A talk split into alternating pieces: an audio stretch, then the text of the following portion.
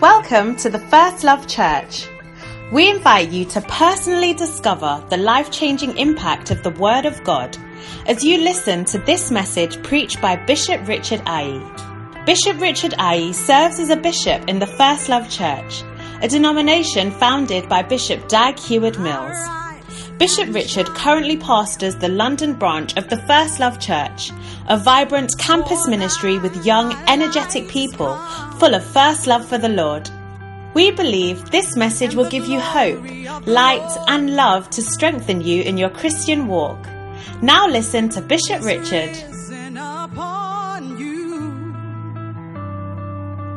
Behold, the darkness shall cover the earth, and gross darkness cover the people. But the Lord shall...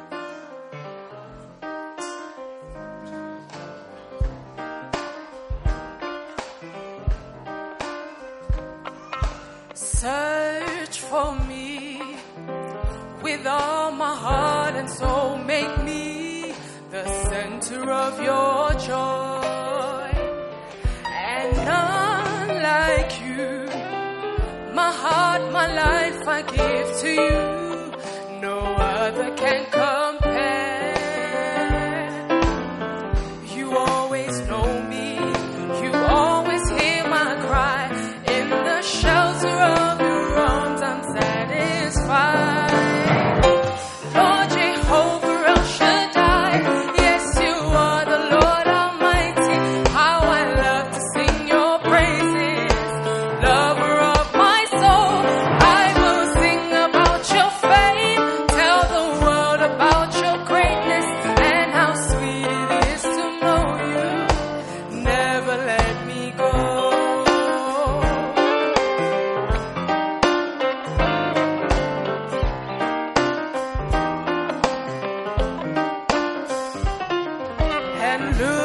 is to know you. Never let me go. And so make me the center of your joy. And unlike you, my heart, my life I give to you. No other can compare. You always know me. You always hear my cry. In the shelter of your arms, I'm satisfied.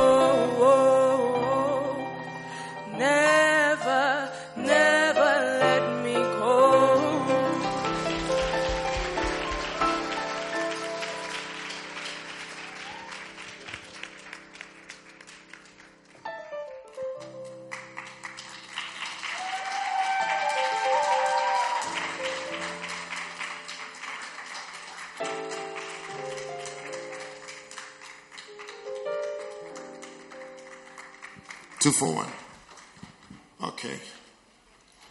Father, thank you for a blessed Sunday afternoon. Let your will be done amongst us. In Jesus' name, amen. Shout a better amen. Amen. God bless you. Take your seats for a little while. Do you feel like praying for a short while? Okay, I want us to pray for a very, very, very, very short while. And then we would we'll be happy. Is that a good idea? Wow, good to see you. Beautiful. Especially you. Okay. Turn your Bibles. At least keep it turned. I'll tell you where to in a second. But turn your Bibles. Are you turning your Bibles? Yes. Keep it turning. It's a blessing. Are you happy to be in church? Yes. Excited to be in church? Yes. Are you expectant? Yes. What are you expecting? Expecting what? You're expecting expectant. Hmm? Okay. Well, this morning I want us to pray, and what do I want us to pray about? I want us to pray for something spiritual. Do you like praying for spiritual things?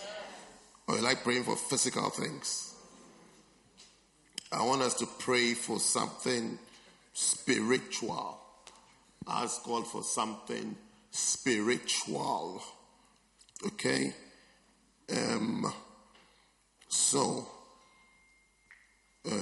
Whose phone is that? Turn off your phones, okay? And this thing I want us to pray for is spiritual. Do you like spiritual? Yes. Say spiritual. Or you want to say spiritual? No, spiritual. Yes, spiritual is more spiritual than spiritual. Can you see the difference? Yes. Even though it sounds cultural, but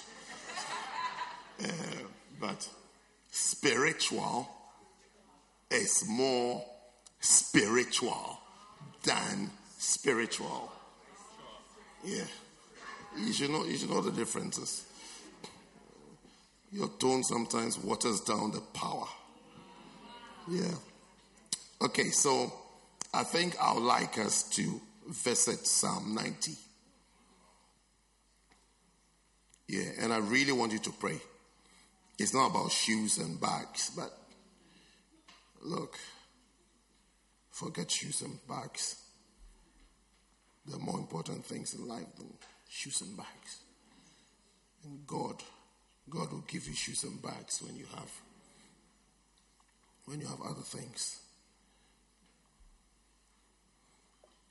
Have you found Psalm 90? I've also found Psalm 90. I like what's in Psalm 90. Do you like what is there? It says in verse 12, so teach us to number our days. Father, anoint this time, and may you hear our cry. Thank you for the power of your Holy Spirit. In Jesus' name. He says, so teach us to number our days that we may apply our hearts unto wisdom. And then he says that, return, O Lord, how long? And let it repent thee concerning thy servants. O satisfy us early with thy mercy, that we may rejoice and be glad all our days.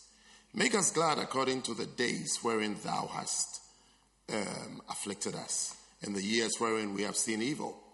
Then verse 16 is our prayer topic today for a little while, for a short while. It says that, let thy work appear unto thy servants, and thy glory unto their children. And let the beauty of the Lord our God be upon us, and establish thou the work of our hands upon us. Yea, the work of our hands, establish thou it. So verse 16 is a very important prayer for all Christians, where it says that, let thy work appear unto us. There's something that is called the work of God. The work of God. And God expects every Christian, every believer to be involved in his work. You see, I can teach you about the work of God, which is basically called shepherding. Shepherding. I can teach you about shepherding. But one aspect of being a good shepherd and being a good worker in the house of God is to also pray. To pray for the work of God to appear. In other words, what you are praying for is you are praying for a burden. A burden. Because without a burden, you can't serve God. You can't work for God. If you don't have a burden for people, a heart for people, compassion for people, you don't feel what people feel. You don't feel what people could possibly be going through. You can't be a good worker for God. How many of you would like to work for God, by the way? You would like to. You think it's a good idea. It's a good idea. It's a wonderful idea to work for God, yes. But you need a burden to be a good worker. You need to make that request to God. Like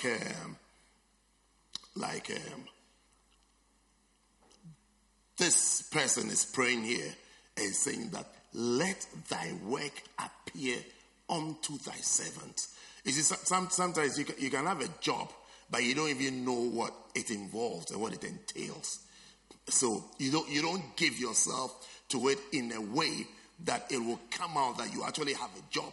There are people who have great jobs, but they've actually trivialized it.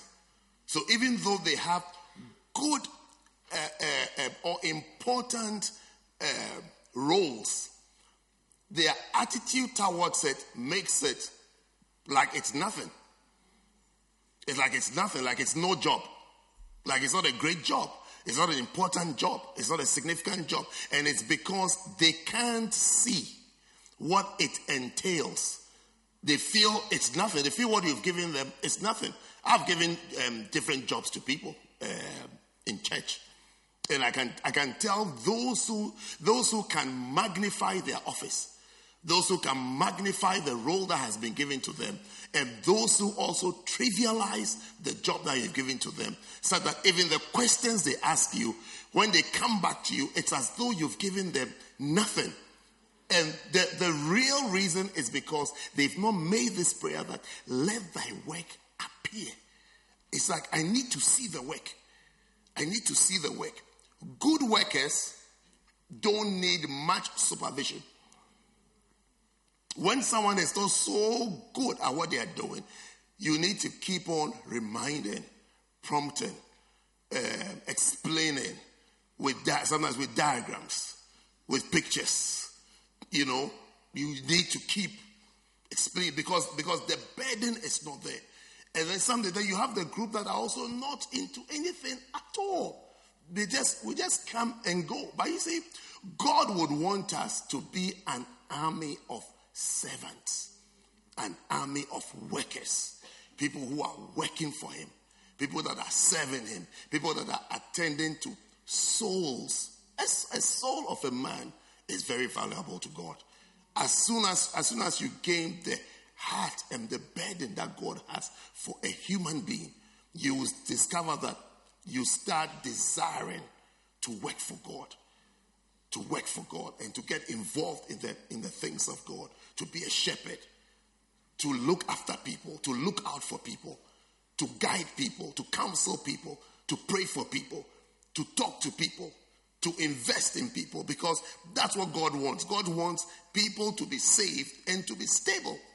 But when you can't see the work, when we can't see the work, we do nothing. We even feel there's no work. We feel there's nothing to be done. It's like there's nothing to be done. It's like is that all? Maybe you could even tell somebody that, you know, learn a song. It can be meaningless to somebody, and it can be very, very important to someone else, depending on how the person's understanding of the song. It's like, can this song change your life? When I stand there on Sunday morning, or whichever day and I'm singing this song, will it change a life? Will it affect a life? Will it save a soul? Will it change? Will it minister anything to somebody? When the work that goes with or the burden of the message is missing, when a person stands, the person is I don't know whether to say ministering or singing. Let me say singing. Because ministering is different. When a person stands there, the person is singing. You can tell the difference between those who have a burden for the work and those who don't have a burden for it. So this morning, I want us to pray that, Lord, let thy work appear unto us. Let us understand. Give us. Turn on that switch, that spiritual switch in our hearts and our souls, that we will see your church and your kingdom and your work. We will see it as work and not just as something we are strolling through. And perhaps for those of us who have never had such an experience or such a burden for the things of God, perhaps today God will give you a burden. That from today your attitude towards church and towards church work and the things of God will be absolutely different. Matthew chapter 9. Matthew chapter 9. Are you there? Have you found Matthew 9? Verse 35. The Bible says that, and Jesus went about all the cities and villages, teaching in their synagogues and preaching the gospel of the kingdom and healing every sickness and every disease among the people. Verse 36. But when he saw the multitudes, he was moved with compassion on them, because they fainted and were scattered abroad as sheep having no shepherd. You see, when Jesus saw the people, the Bible says that he was moved with compassion. That's somebody with a burden. It's that when he saw the people, he saw work. He saw that there is something that if there's something that God will like them to have. God will like them to have, because they were like sheep without a shepherd. It's like they are without a pastor. No one to guide them. No one to counsel them. No one to talk to them. And sometimes some of us are like that. If only you had real close-up shepherding in your life will be different. How many people agree that your life will be different? There'll be somebody to have told you that stop before you end that scar on your life. Someone would have said stop, but there was no shepherd, or maybe the shepherd didn't have the burden, the shepherd didn't have the care, the people didn't have the care. It's like everybody is into himself. Everybody is trying to save themselves somehow. But when Jesus saw the people, he saw God's work. He saw God's work. He discovered that no. It's like no. And he had compassion. He was moved with compassion towards them. He was moved with compassion. He was moved that these people ask. They fainted. They are scattered. And they are like sheep having no shepherd. That's somebody with a burden. I remember once somebody came to the church. After church, she came to see me. Do you want me to tell you what she asked? Are you sure? Why do you want me to tell you? After church, when she came to see me, she said she's got an idea. I said, what idea do you have? She said, the people after church look very hungry. So she's going to cook fried rice and put it in her cupboard. And after church, outside of the church, she's going to open her cupboard sale. And she's going to sell packed fried rice. Can you see what she can see? What she saw was a market. What I could see was souls. People who need help. People who after church perhaps need counseling, need visits, need somebody to talk to.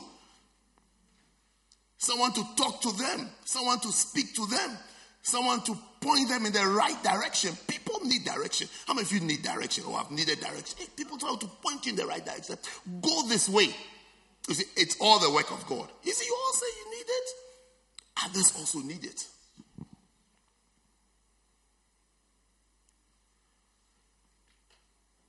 She wanted to sell rice. That was her burden after church. Rice. I said to her, there are 1,000 rice spots in Peckham. I don't need a car-boot rice sale. I need shepherds. I need people with a burden and a heart, not rice sellers. So the church, when I look at the church, I don't see a potential to make profit. That if I buy a bag of rice for 20 pounds, I can make a sale of 200 pounds out of it.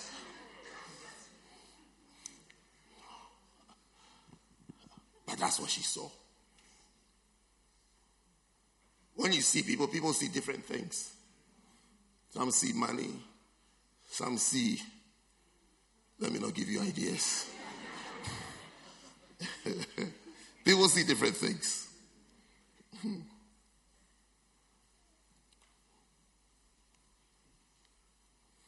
John chapter 6. How many of you like to pray that thy work appear unto us? Thy work. You see, that would explain sometimes why maybe we are not interested in even doing more and wanting to do more. Genuinely.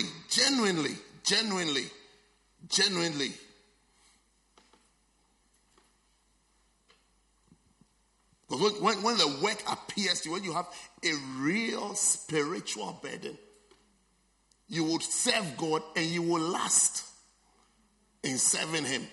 You don't. Is it the reason why? How many of you have graduated? Yes. When was the last time? After you graduated from where? Queen Mary. That's where you went. Oh, really? I didn't know where you went. Okay. Since you left that place, Queen Mary, it sounds like a girls' school. Anyways, forget. Since you left Queen Mary, have you ever been back there for an exam? No, Bishop. Why? Because I finished my exam, Bishop. Because you've achieved what you went there to achieve, isn't it? You've achieved it. Did you achieve it? Yes, Bishop. You didn't drop out. I didn't drop out. You didn't give up. I finished. Queen Mary didn't mess you up. They didn't mess me up, no. Your uni didn't mess you up. My uni or UCAS, they didn't mess me up, no.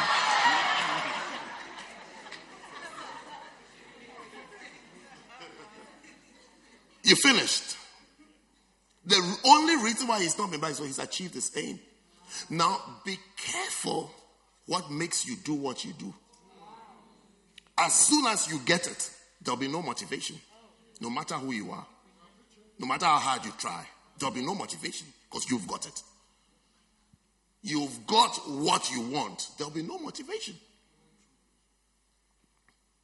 You will not feel like it because why would you feel, why would he go back to Queen Mary?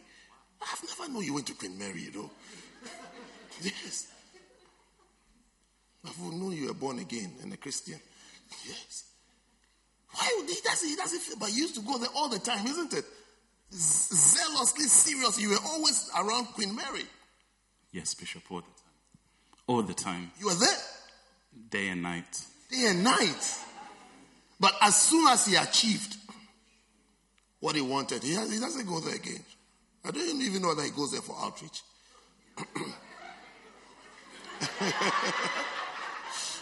Yeah. He doesn't. Same with me. The uni I went to.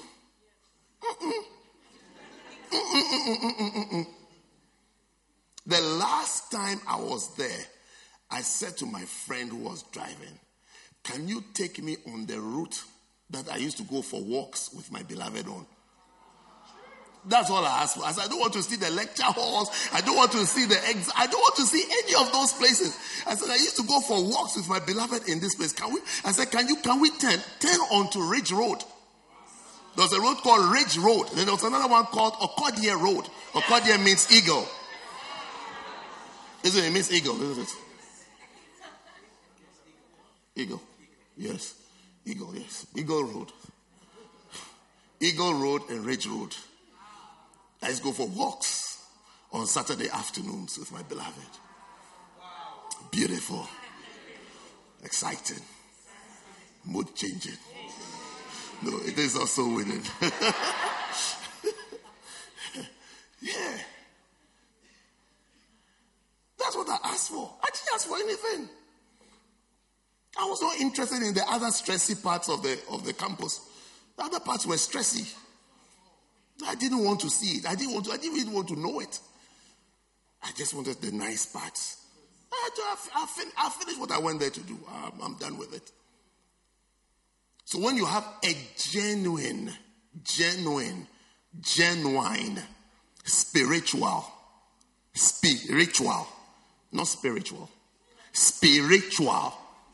burden, it lasts.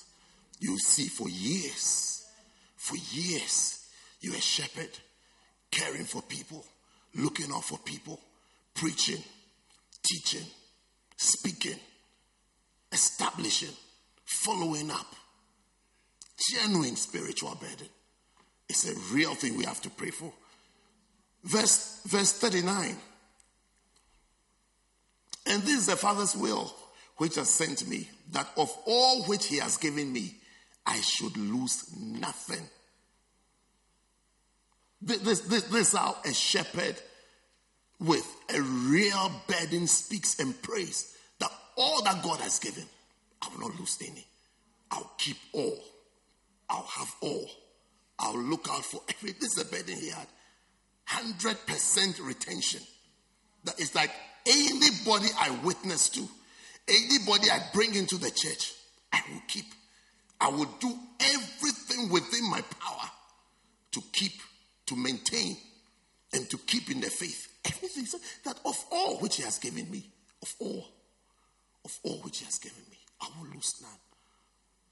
Let thy work appear unto thy people. I want us to pray for 5 minutes. It's 5 minutes long enough for you. It's not long, but you know, it's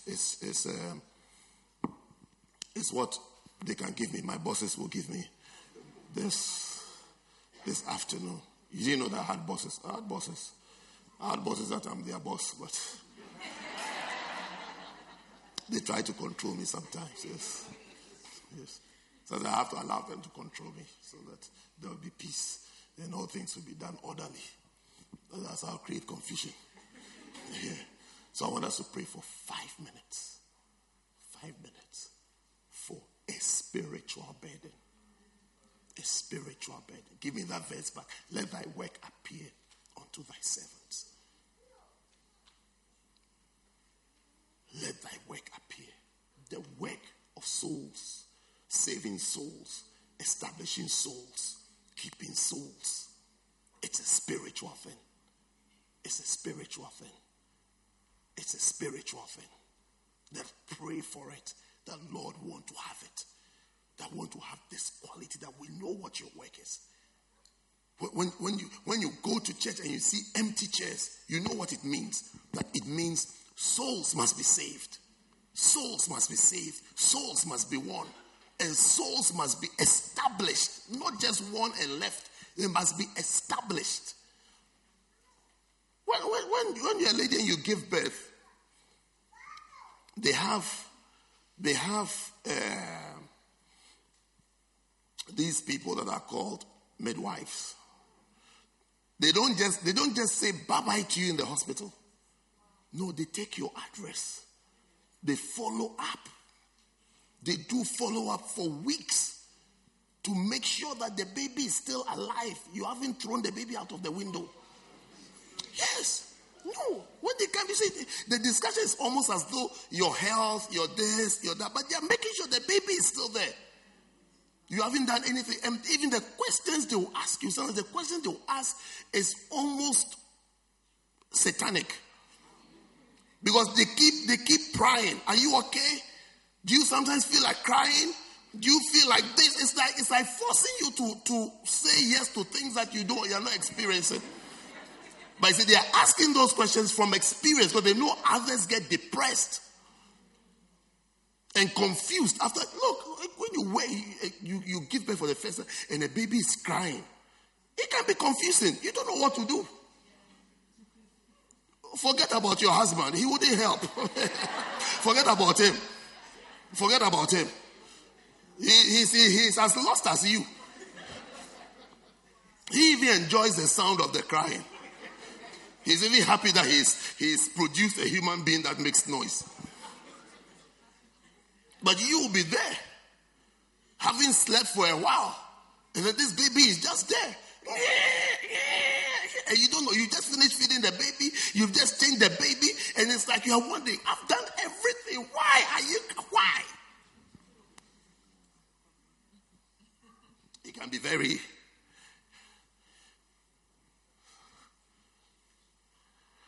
That's why it's nice to give birth in Africa. Your mother will be there. Your grandmother will be there. Your auntie will be there. Your great-grandmother will be there. Even your neighbor will hear the baby crying, will come home and say, hey, are you people okay? That's why they are more sane over there than this lonely life. You will never have mental problems after birth. But I'm explaining to you, maybe when you're about to give birth, go to Africa and have it. Look, everybody will help you. Your brothers, your sisters. Look, neighbors, when they hear a baby, they will come up. They'll come and ask you, are you okay? Everything, do you need help? Can I bath the baby for you? And then you'll even be thinking, oh, she's a witch. I won't let her bath the baby. Yes.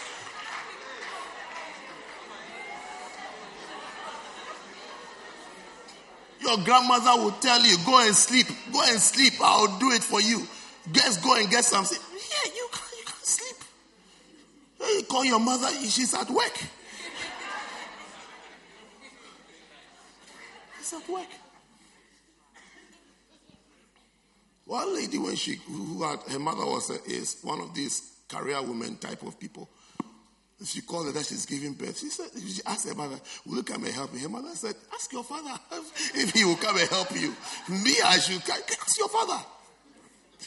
Ask your father if he will come. He will take time off his work and come and sit here and bath your baby. Maybe I'm going to work. Ask your father. I've never seen an African father looking after a child before.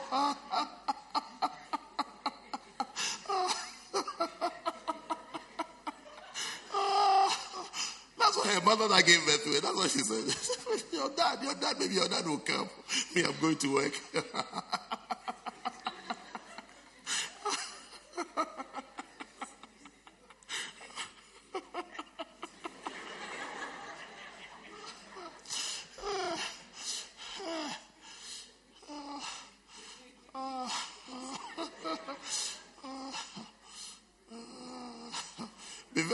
To your mothers now, okay? We are right. Be very nice to them. You will need them soon.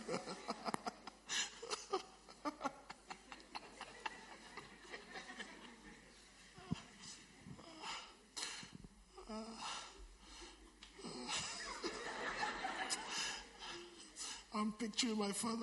Look at that. What a shock. Natalie, can you picture daddy with your baby?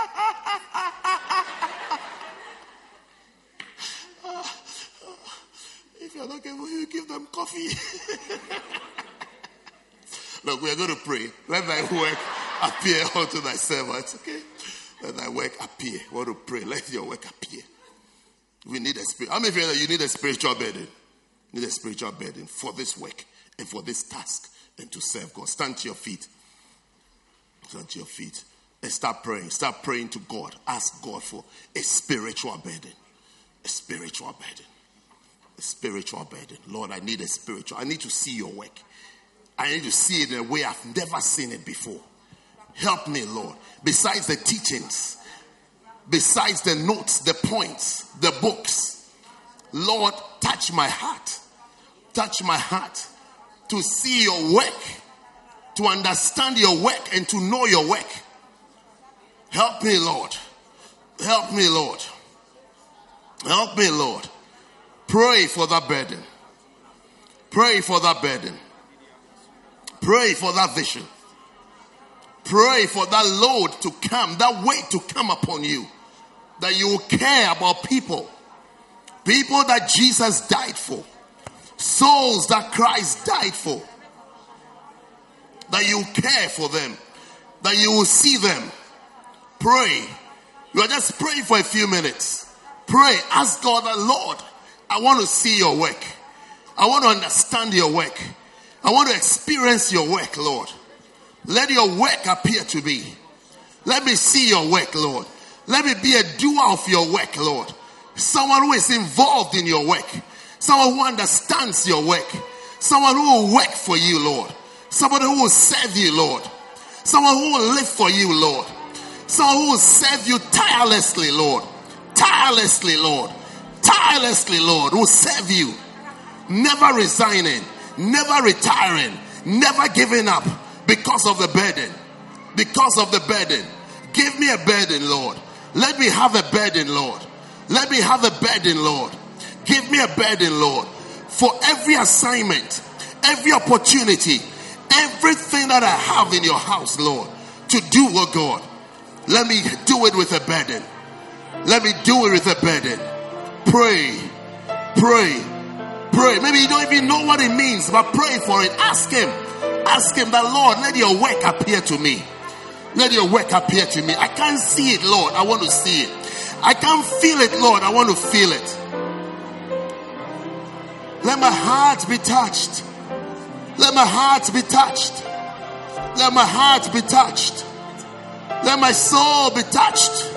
Let my soul be affected, Lord. By your work, Lord. By your work, Lord. Pray that, Lord, give me sleepless nights because of your work. Sleepless nights because of your work. Cause me to rise up early hours of the day to pray for your work, to pray for souls, to pray that your kingdom will flourish, your work will flourish. Ah, shabalaba kaba shabalaba dabaya, laba kaba laba shanda laba haya, laba kabaya, laba dabaya, laba bikaya. Bradi labra diba kapa shamda laba kaba hataya. Malabada laba kapa laba hataya. Bradi shaba laba kiba laba hataya. Of all things I could have a burden for. Lord, let me have a burden for your work, oh God. Pray. Pray the Lord a burden. I need a burden. I need a spiritual burden. I need a concern and a care. A natural care for your work, Lord. A natural care from your work, Lord. Touch my heart, Lord. Touch my heart, Lord. Touch my heart, Lord. Touch my heart, Lord. Touch my soul, Lord. Touch my heart, oh God. A burden, Lord. A burden, Lord. A burden, Lord. A burden, Lord. Pray. Everybody praying. Everybody praying. Everybody praying. Asking God, speaking to him. That this will be the greatest care and burden that you have in your life. To work for him. To work for him, to serve him, to serve him with a burden, to serve him with a care and a concern. Ah, shada labahanda labahaya, pladiba shabataya, paradalabakipaya, pado labadiba kaba labadaba shandaya, mavida labadiba kaba yanda labadiba kapa yaba, remiado sama, libradiste, libredo baya bakabasa sanda labakapa. Makadia tastaya, makadia stataya, makabatastaya. That all I do in your house, Lord, may I do with a burden, Lord. May I do with understanding, Lord. May I do it, oh God, with a sense of purpose, oh God. A burden, oh God.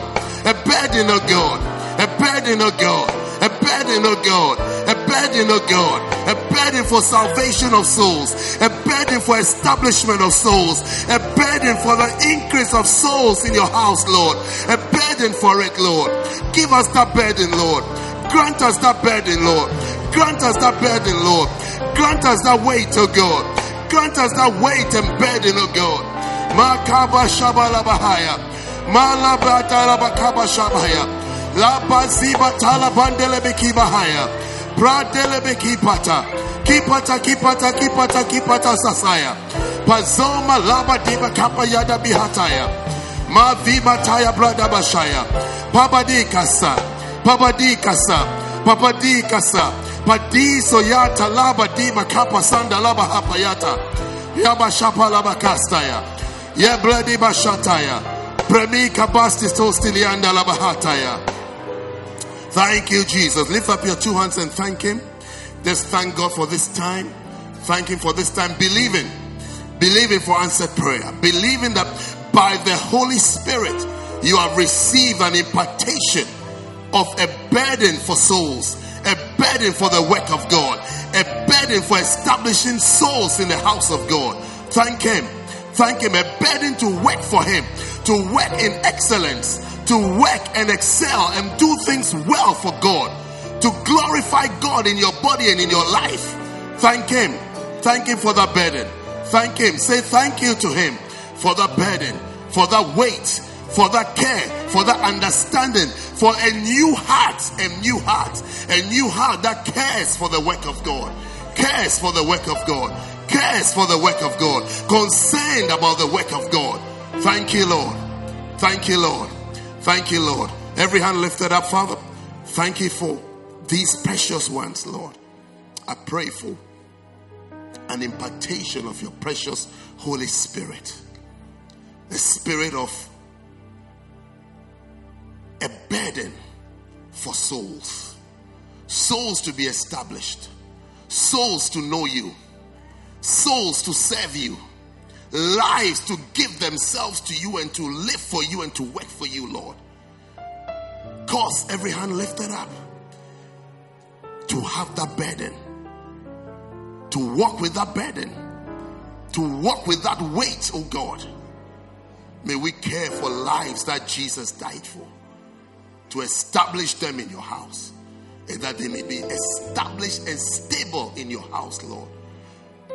Raise and call out of this gathering, Lord, shepherds, anointed shepherds, spirit-filled shepherds and pastors, Lord, who will care for the lost and will care for the dying, Lord. Let that be our desire. Let that be what drives us, oh God, more than anything else in this life. May we have the care for your work, Lord. Let thy work, oh God, appear unto us, O God. Thank you, Father, for hearing our prayer and receiving our prayer this afternoon. In Jesus' name. And everybody said, Amen. Amen. Say a good amen. Amen. Put your hands together for the Lord for a powerful answered prayer. How many of you believe that this is a good prayer? Is it a good prayer you have prayed for a spiritual burden? A spiritual burden, caring for souls, caring for lives. The lives will be established. May His work appear unto us. Hallelujah. We shouldn't walk around absent-mindedly, dilly-dallying in opportunities that God has given to us. But we do it with a weight and a sense of responsibility. Hallelujah. Well, I don't know that we have time. We can welcome the worship stars. We have time for them. Worship stars. We're just going to welcome the worship stars. Your clap is like you are 50 years old. Are you 65? Or the burden for souls is making you cool? No, the burden for souls will make you light and excited. Beautiful. God bless you. Amen. Who knows there's only a God like our God, and that we serve a great God and that through him all things are possible. Clap your hands in his name if you believe it.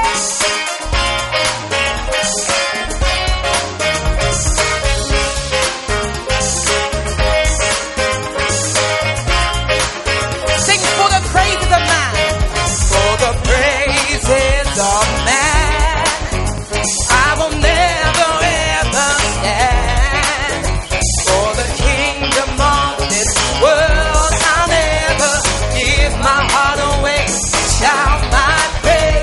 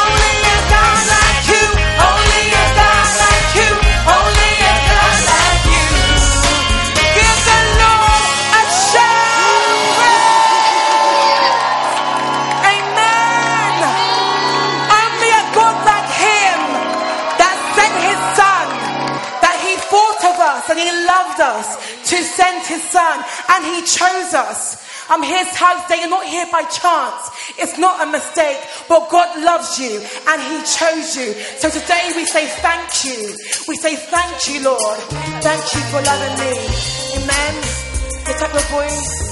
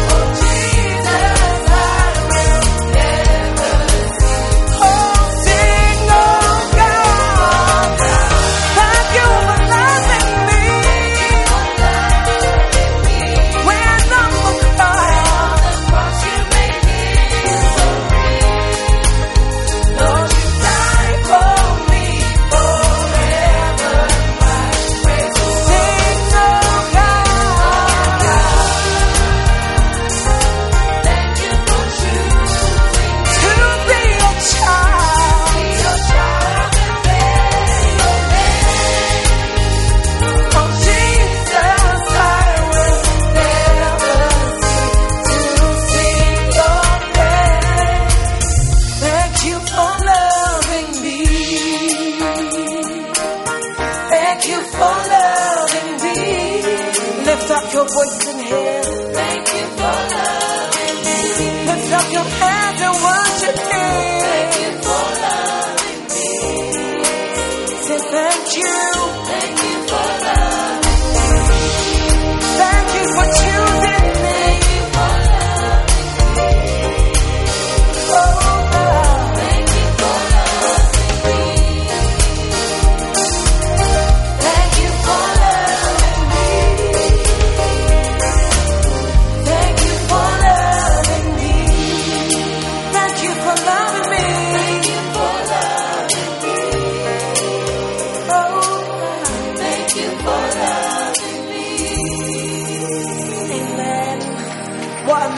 God be served. If you know that you serve a mighty God and you want to lift His name on high and you want to exalt Him, then give the Lord a shout of praise. Come on, let's praise Him with a dance. Come on.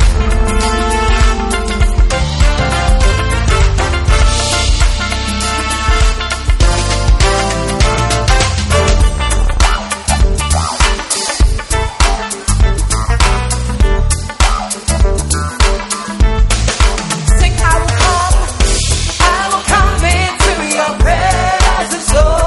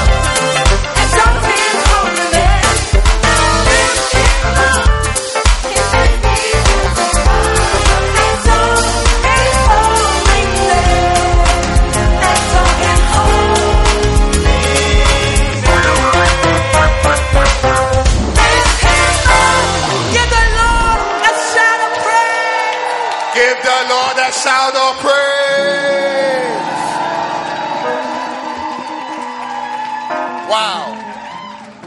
You may be seated in the house of the Lord. Amen. Are you happy to be in church? Are you excited to be in church? How many of you would like some wonderful singing? Would you like some wonderful singing?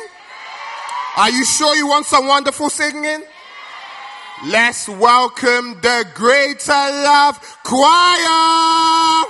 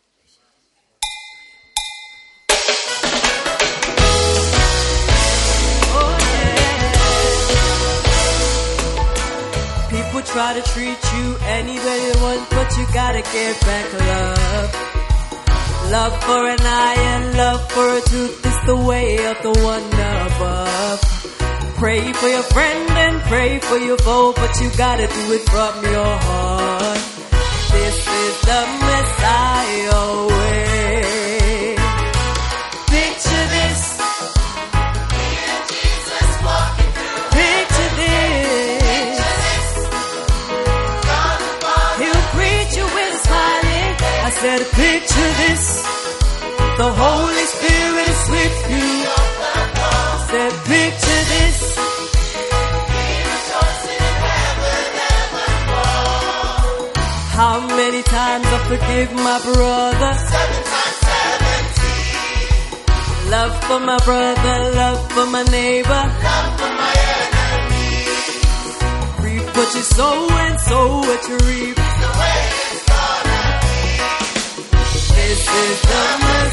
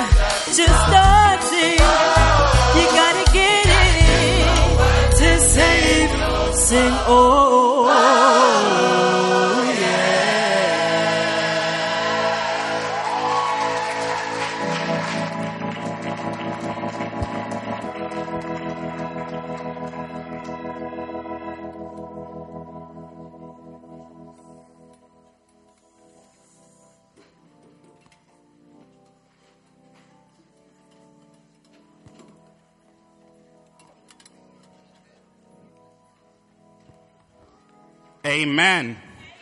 Put your hands together for Jesus. Amen. It's testimony time. Amen. Amen. The Bible says in Isaiah chapter 1 verse 19, if ye be willing and obedient, you shall eat the fruit of the land. Amen. So today, as the word of God comes powerfully. Amen. As the word of God comes powerfully, if we are just willing and obedient, you shall receive a practical breakthrough. Amen. So I want you to put your hands together and clap your hands as we welcome Samantha from the Greater Love Choir to share a powerful testimony.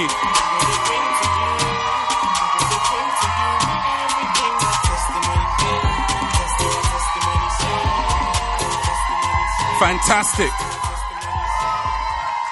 Samantha, tell us what the Lord has done for you.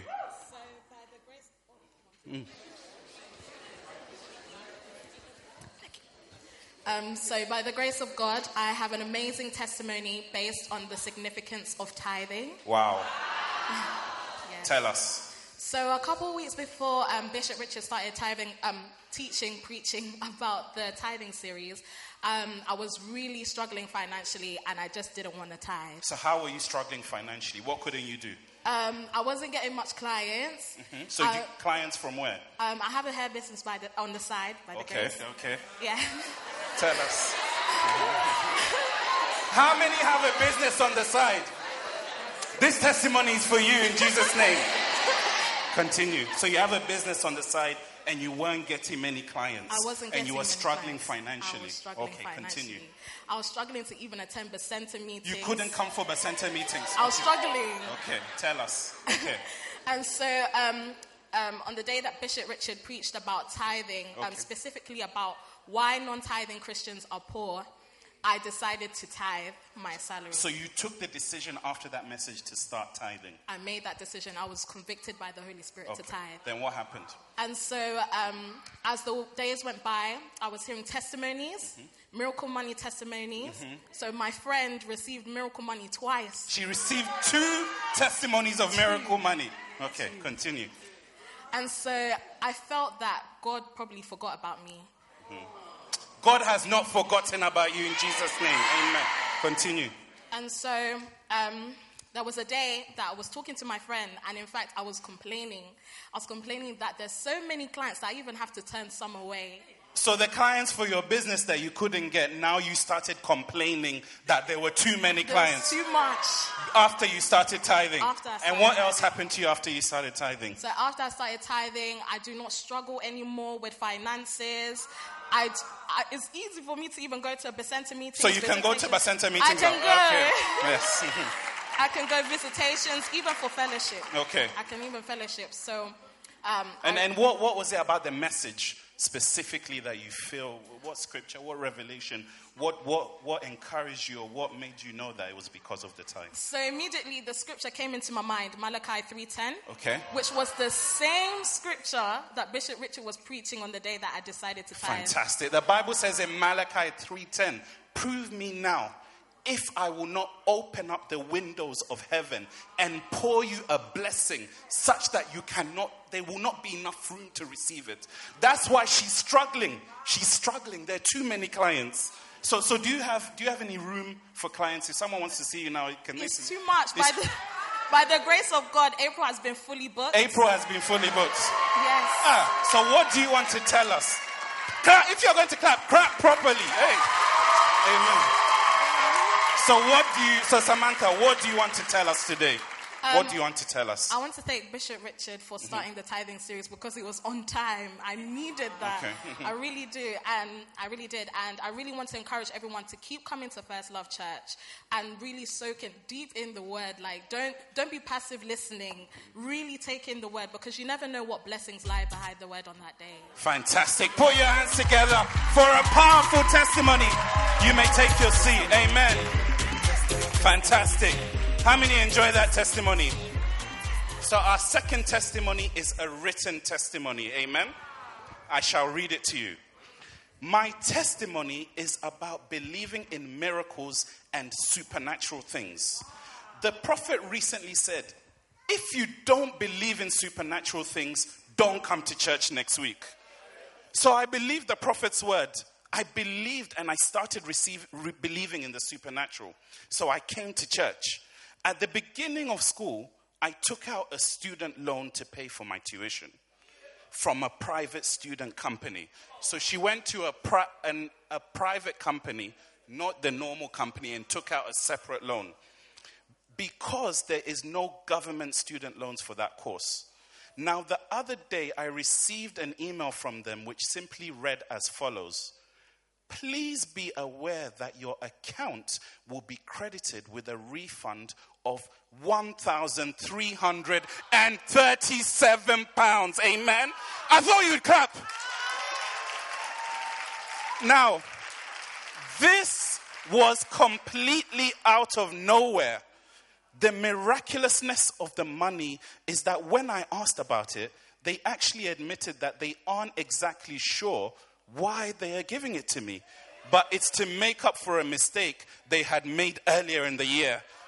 Now, I would like to encourage everyone, believe in these prophecies and they shall practically come to pass in your lives as well. Amen. Are you tired of the ministrations? Would you like some more ministrations? Put your hands together as we welcome Selah.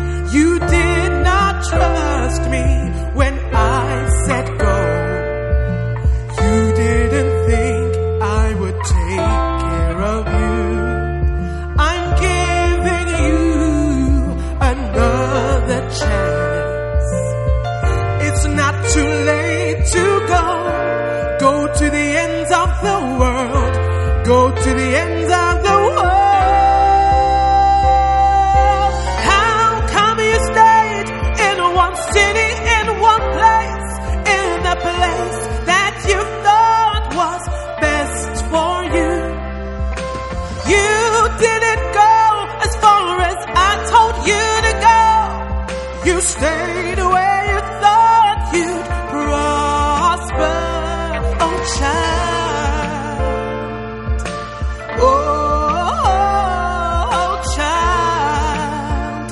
You should have gone to the end of the world, uproot yourself from your comfort zone, start obeying what I'm saying, obey what I'm saying, oh, go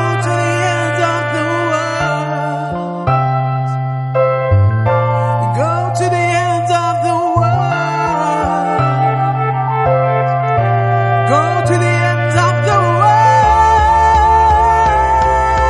How come you stayed in one city, in one place, in the place that you thought was best for you? You didn't go as far as I told you to go. You stayed where you thought you'd prosper, oh child. Oh, oh, oh, child. Oh, child. Oh, child. All the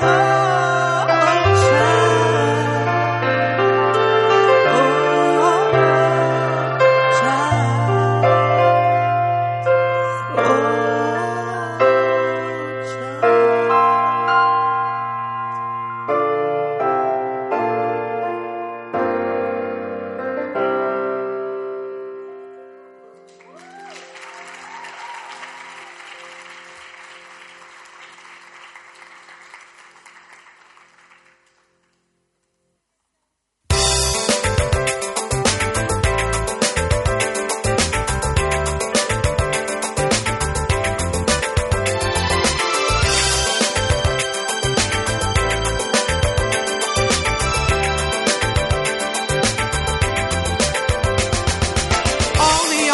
and the tithe, it is the Lord's.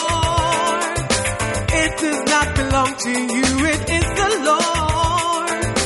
You must pay your tithe, you must believe it is the Lord's. For without tithing there'll be no prosperity.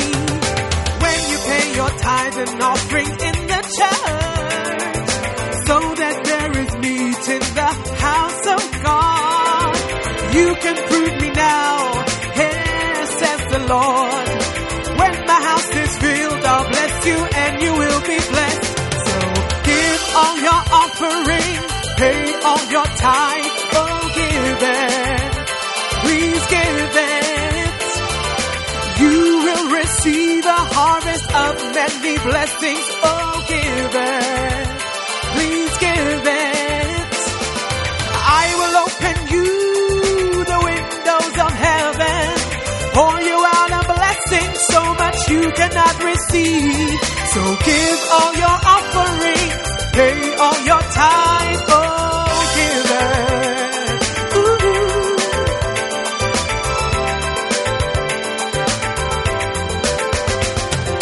Honor the Lord thy God with your substance. Honor the Lord thy God with your first fruits. So shall thy barns be filled with increase from the Lord. Your bank accounts will burst with the blessing from the Lord. Whosoever soweth the seed sparingly, he shall also reap a harvest sparingly. Whoso soweth bountifully reaps bountifully. God, he loves a cheerful giver, yes, he really does. So give all your offerings, pay all your tithe, oh give it, please give it. You will receive a harvest of many blessings, oh give it, please give it. I will open you the windows of heaven, pour you out a blessing so much you cannot receive. So give all your offerings, pay all your tithe, oh give it.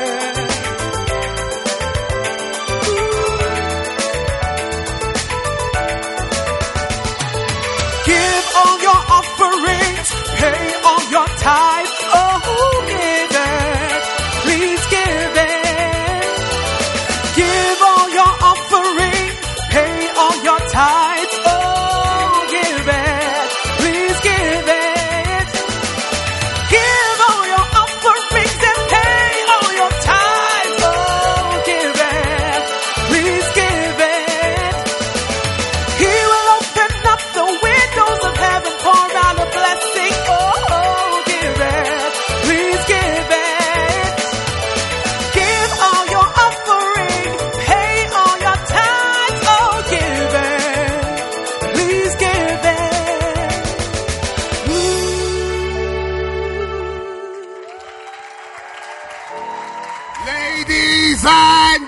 gentlemen, it's been 2 weeks since our pastor has been in church. And just like when a father goes away, he comes back with gifts. Today, I believe our Father has gifts for us. Just like Apostle Paul said, I long to see you that I may impart some spiritual gifts. I believe that as you tune your hearts and as you tune your minds, you shall be blessed. I said you shall be blessed. As you are, if you are excited as I am, put your hands together. Make some Holy Ghost noise as we welcome to the pulpit Bishop Richard Aryee. 2-1. Wow. Beautiful. Wow. Fantastic. Thank you, Jesus. Let us pray. Let us pray. Thank you. It's beautiful. Thank you. Let us pray. Prayer. Let's bow our heads and pray.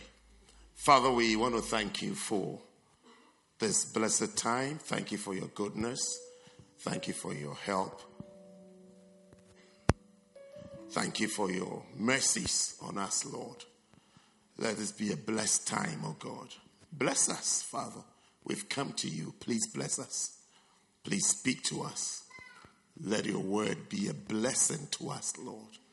Change us, convert us, heal us, promote us, Lord.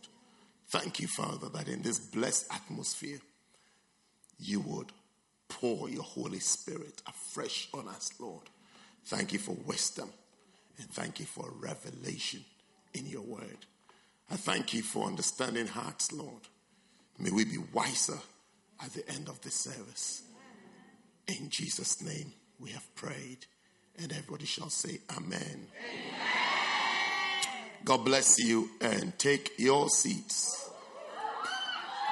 Beautiful. Beautiful. Good to see all of you again.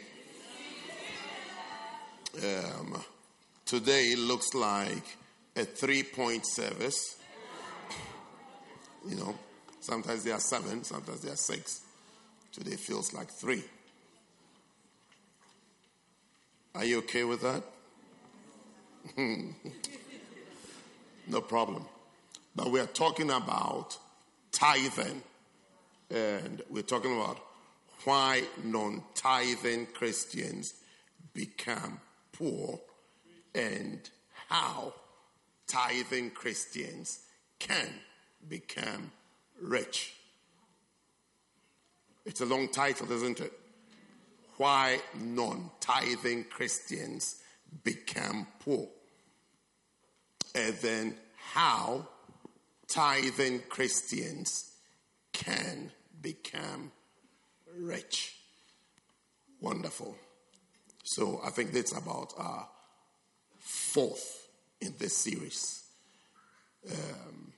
4th and perhaps the last. Then we take a break.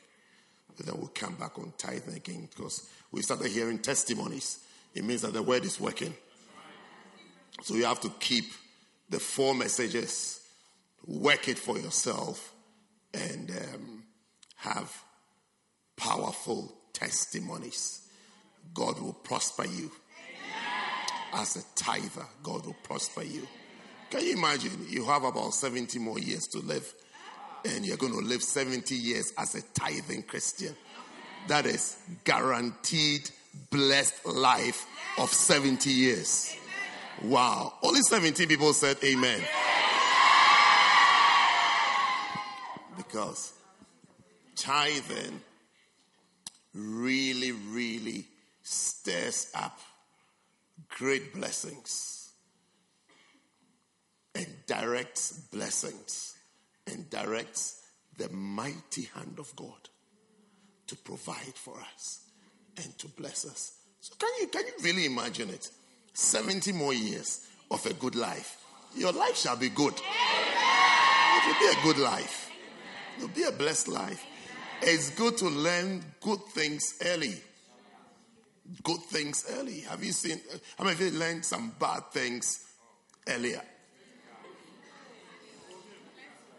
And you discovered how it was difficult to do away with the bad thing, isn't it? It wasn't easy, isn't it? It's not been easy, isn't it? Yes, but you overcome it. You overcome it. Your old devils will never resurrect in your life.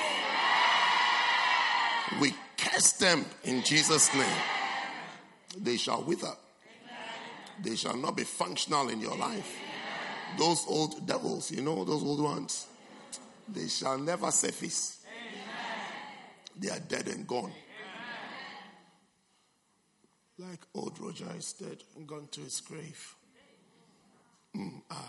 Gone to his grave. Anyway.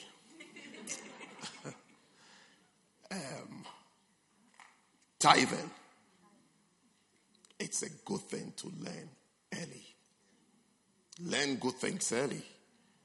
And practice it. Practice it. Your life gets better and better.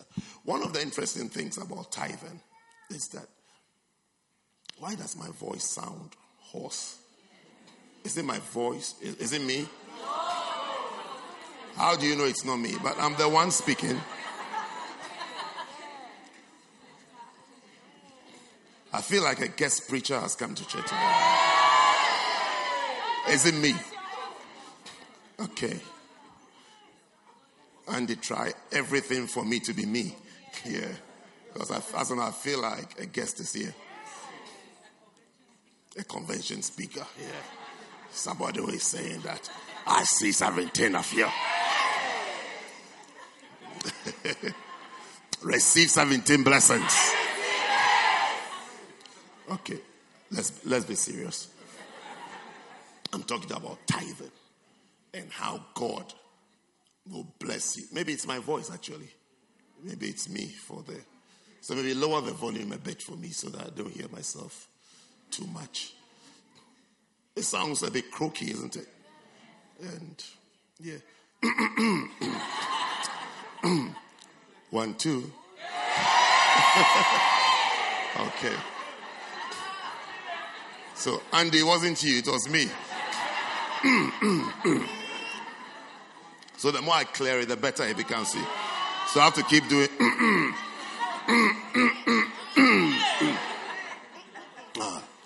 Okay. All right. Does it sound more like me? Are we getting there? All right. When it changes, tell me so I can do. Okay. So tithing is one of the things that tithing does is that I realize, and I want you to also realize it, that it activates, do you understand activates? It activates different principles in your life. Different principles. Tithing is not just about Malachi chapter 3. That I'll open the windows of heaven and pour you out a blessing. It actually sets in motion a lot of different principles that makes you do well. It makes you flourish. It forces you to prosper. It forces you to do well. It's a commitment that when you have, you are forced to do well and to prosper because you are actually setting in motion in your life different principles of life that makes people do well. You see, I'll show you something about people who prosper and people who seem to have. A prosperous person is somebody who seems to have all the time. It's like he has. And then there are people who don't have, isn't it? How many of you know there are people who don't have every time they don't have? Every time they don't have. When you go out for a meal with them, they don't have. When you go to the cinema with them, they don't have. When you have to buy a uniform, you don't have.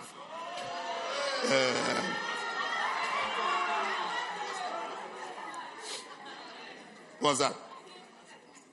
Oh, okay.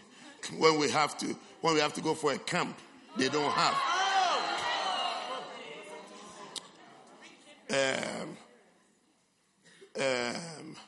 You know, it's like almost like a trait that the person constantly has. But you see, one interesting thing about people who have and people who don't have, it's a very simple rule.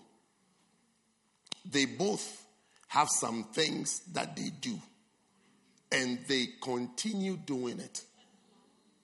And that is what puts them in that state. They have some things that they do. It's like a poor country. Poor countries have some things that they do, and they continue doing it.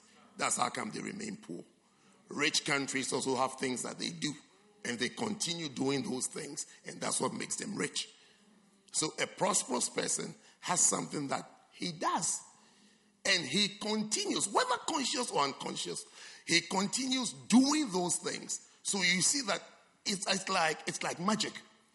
Every time the person has. And then the person who is also poor has some things that he does. And he continues doing that very thing. Never breaks out of the trend.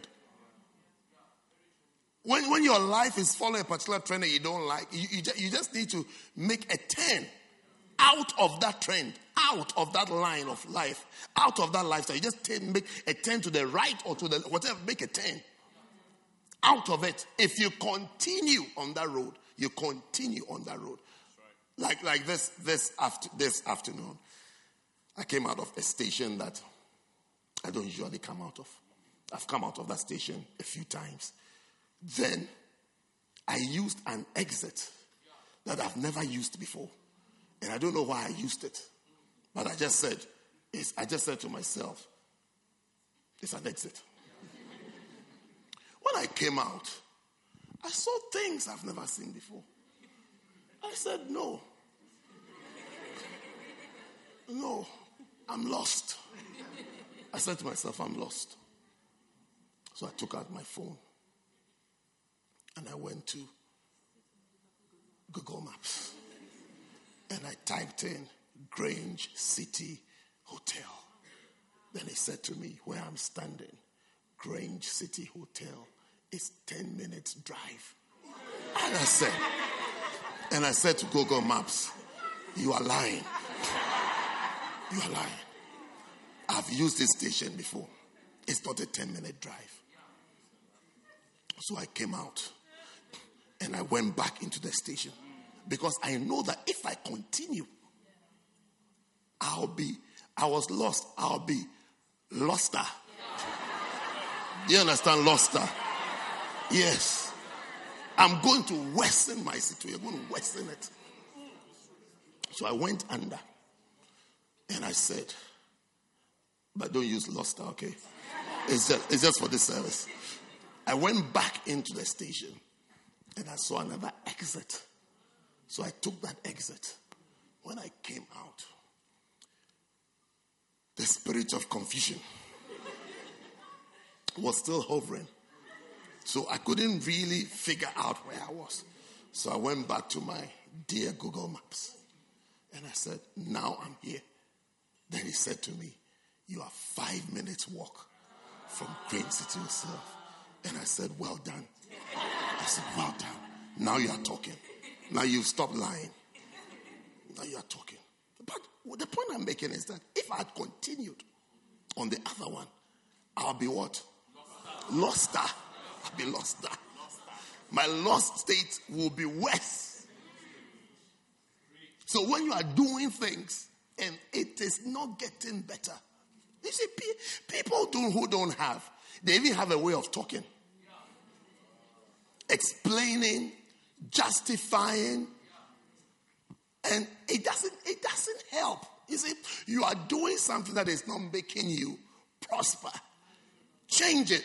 And do what will make you prosper. Proverbs chapter 11.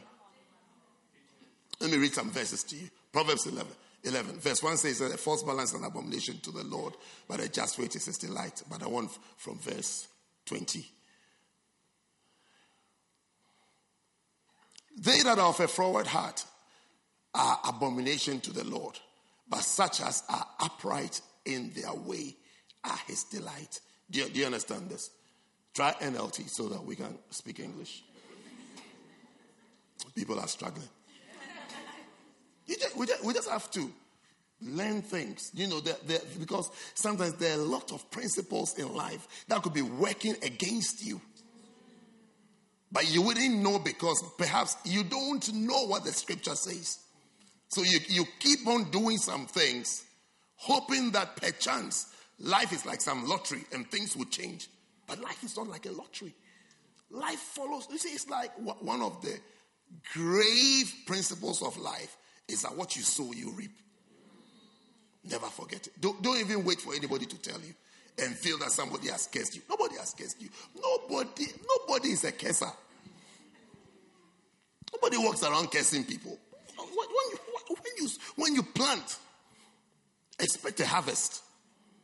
Anyway, I hope this translation will help us. It says that the Lord detests. You understand detest? The Lord detests people with crooked hearts.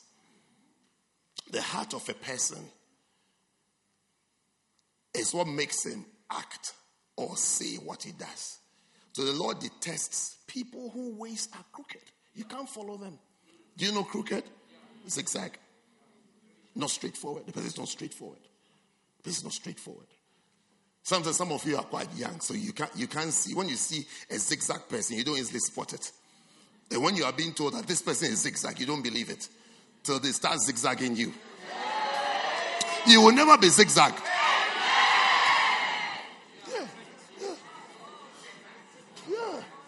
Yeah. Especially the young sisters. Some of the guys are zigzag.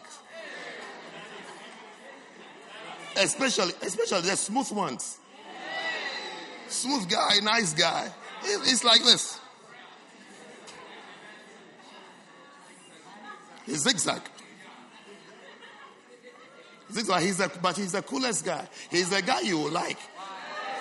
I also know he's the guy you will like. Though he looks likable. He looks like the one you must have.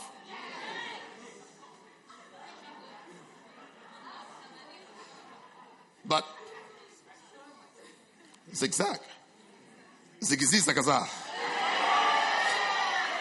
You shall escape every ziggy zaggy guy. So the Lord detests people with crooked hearts, but he delights in those with integrity. Wow. May you be a man of integrity. 21. Evil people will surely be punished, but the children of the godly will go free. Thank you, Jesus. A beautiful woman.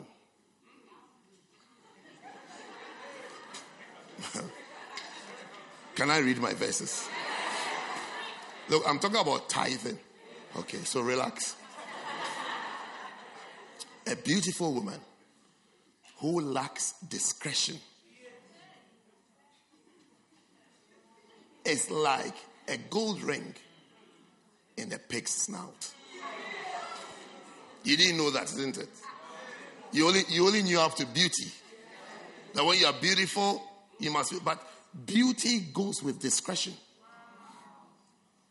When you are beautiful, have discretion. Otherwise, you will be like a gold ring. That instead of being in the ears of a beautiful woman, it's in the nose of a pig. Can you imagine where the pig will take that gold thing? Into the mud. The value is the same.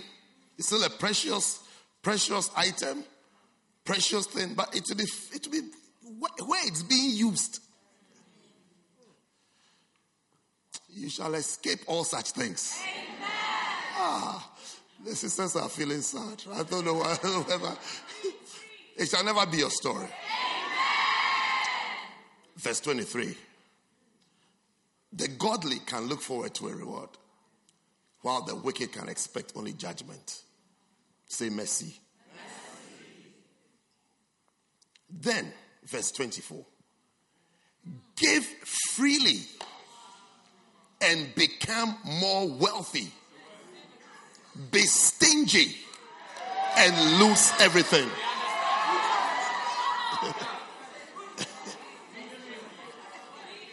Give freely and become more wealthy. I feel like I can close the service. Yes. Give freely and become more wealthy. Be stingy and lose everything. Show it to us in King James. So next time we say we'll recognize it.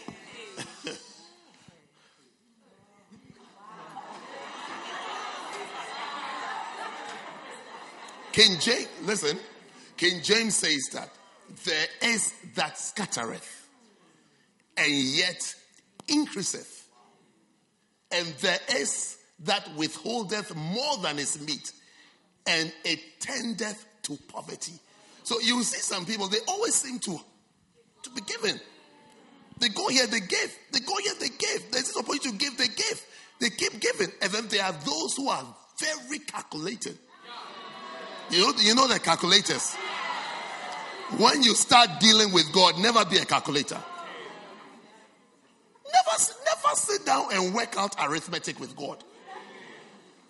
That I paid this for my council tax. I paid this for my car tax. I paid this for car insurance. Then I paid this for rent. And then this is my train fare. And then this is this. And then this is this. And then what is left? What is left is nothing. Of course, what is left will be nothing. Wow. Never take out, when you are dealing with God, never take out a calculator. Because if it takes out a calculator on your life,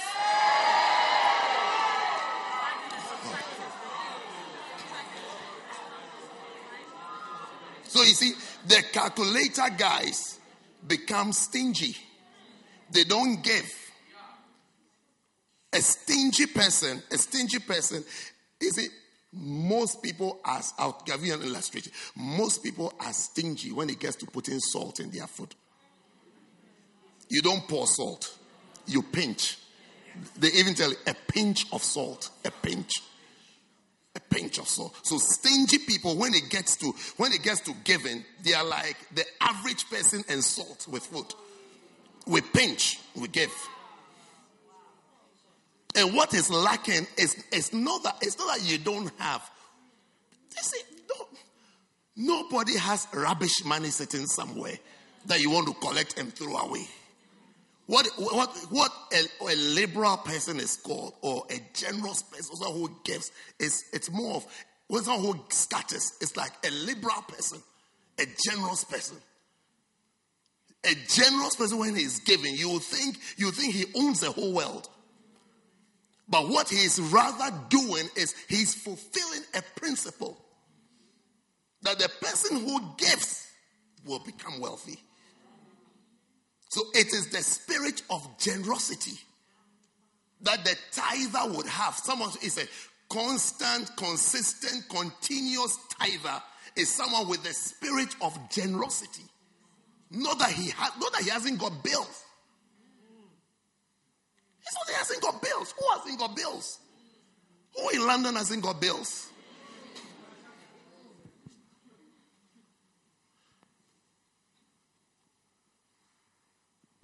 Even the animals in the jungle have bills they pay. Yeah, they are predators. If they don't hide, they'll be eaten. They sacrifice their comfort and different things so they can survive and live and grow up. Who hasn't got bills? Everybody has bills. But there is something called the spirit of generosity that makes you prosper. Take us back to NLT. Take us back to NLT. Do you like NLT? Yes. Give freely and become wealthy. Give in a restricted, stricter mode, and you won't prosper. That is, give with calculations and reasoning and debates and arguments and fear. Fear, it's like I'm afraid. It's even simpler if I explain it to you this way. When you have a vision when you have a vision to have money or to have anything, you wouldn't like to waste nothing. Do you understand what I'm saying? Should I say it again? When you have a vision, your vision is that I want a lot of shirts.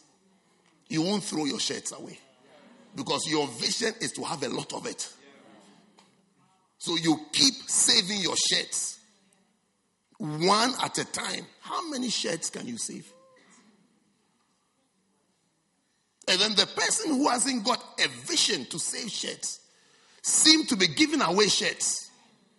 So because he's giving away shirts, he seems to be earning more shirts. So he ends up with more shirts than the one with a vision to have shirts.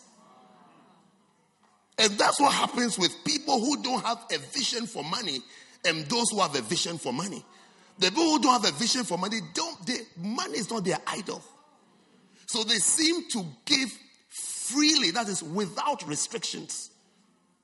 They give freely because like this thing is not my God. My aim is not to live for this thing and to die for this thing and to have a lot of. So they give. And when they give, they activate a principle. Give freely and become more wealthy. So you discover the person who didn't have a mind of, hasn't got a dream of being rich, suddenly is strolling on the streets of London and has more than he has ever dreamt and lived and desired for. He has more. He doesn't even know how it happened. But it has happened because he gives freely. And the people who want the die-hard pound lovers.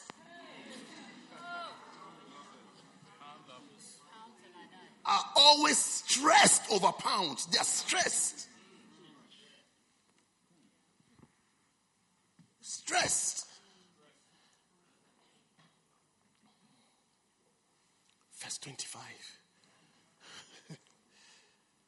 The generous will prosper. The generous will prosper. The generous will prosper. Those who refresh others will themselves be refreshed. Am I reading the Bible to you? The Bible I read it is saying everything for you. The generous will prosper. Show it to us in King James. The liberal soul shall be made fat. May you be made fat. Yeah. Not in. No, not the hippo one. That's why I read the other one first. The prosperous one. You shall be loaded. But it comes when you are liberal.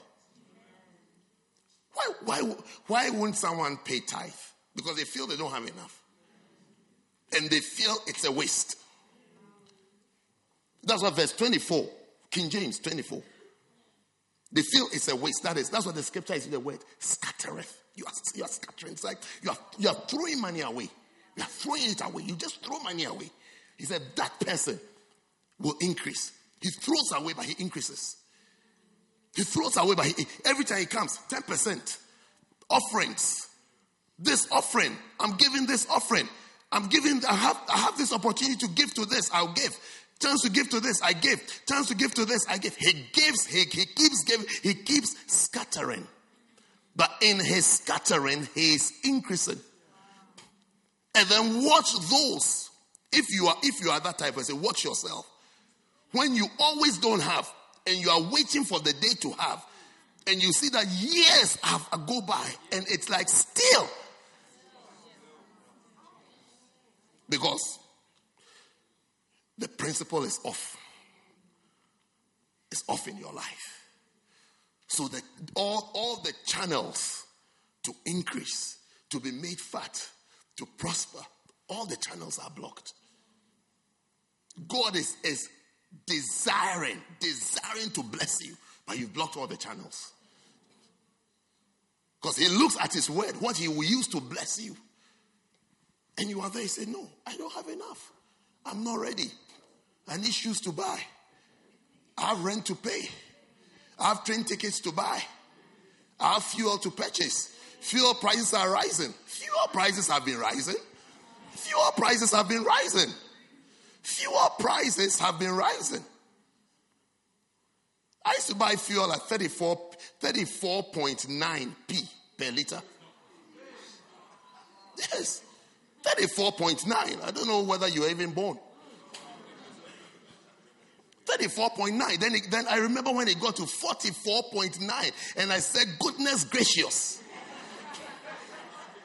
Goodness gracious. 44. I mean, it's like, why 44.9p per liter? You can't even imagine, isn't it? Because now you are paying £1.22 per liter, and it's like, it's normal. It's so absurd. Yes. But at least I remember from 34. I've lived long enough to see it get to £1.22. But by the grace of God, it makes no difference to my life. It makes no difference to me. It makes no difference to me. Even if it's gone up, what can you do to bring it down? What can you do to bring it down? The people leading us reduce prices on alcohol. Yes, that's the wisdom. That's the wisdom that we hear every time. Tax on this one, take it off. Put the tax on fuel, and then now on sugar. My nice juice I'm looking for to drink, I can't find it again. All my sweet juices have turned into blue tops.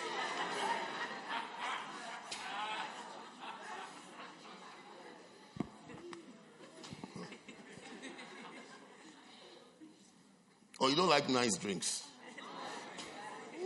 I like nice drinks. I like those ones that those are the ones I like. So now I have to start manufacturing my own drink at home. Make it I pour some brown sugar into it. Yeah.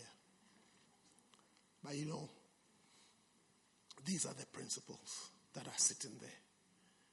It's there. Whosoever will can use it. If you are liberal, it will be okay with you. If you scatter, you increase. The more you give tithe, you give offerings, you give Ben MP, you give this. It's like anything to give, you will try and give. You will do something. The scripture says you increase more. Increase more. Then there are those who say, no. Mm-mm. You even have the audacity to even compare your rent to giving in the house of God, rent, which everybody does.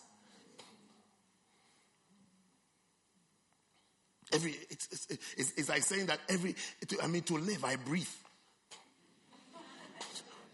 It's like I've been breathing since I was born. I'm 42 years. For 42 years, I've been breathing. Who doesn't breathe?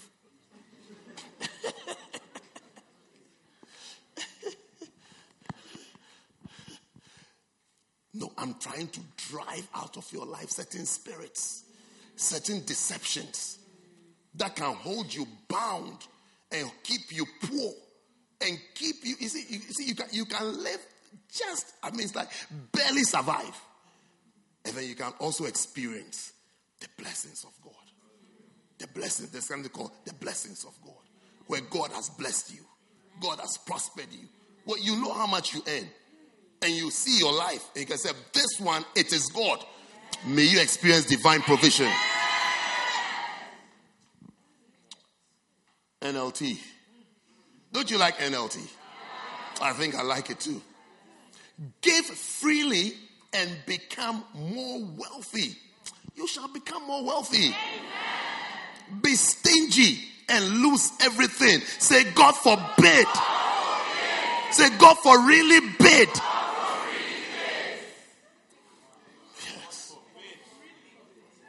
For really, really bad. You will not lose everything. Amen. But not to lose everything, don't be stingy. Stingy is calculating. When you taste the food, you say, I need a bit more salt. Then you pinch. Or as you're pinching, like, Be careful. Yeah. No, don't be stingy. Don't treat giving like salt. Freely. They say, give freely. I mean, freely. Freely. Be free with it. Be free with giving. Be free with sharing. Be free with sowing of seeds. Be free. Children, be free. Be free. Hold him back. This is where it leads to. Be free. Soon you will discover, if you haven't seen it already, that you will discover you have friends who always have. It's like, no problem. I'll pay. You don't have, I'll pay for you. No, okay. You see that they always have, because what they are doing is that they have turned on a switch called the switch of generosity. Generosity. They are generous. And when you are generous, the scripture says the liberal soul, that is the generous soul, shall be made fat.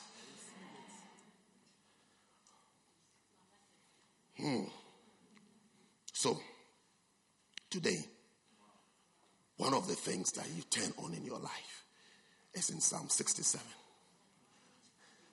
When you start tithing. Tithing is more than Malachi 3. Come on, be serious.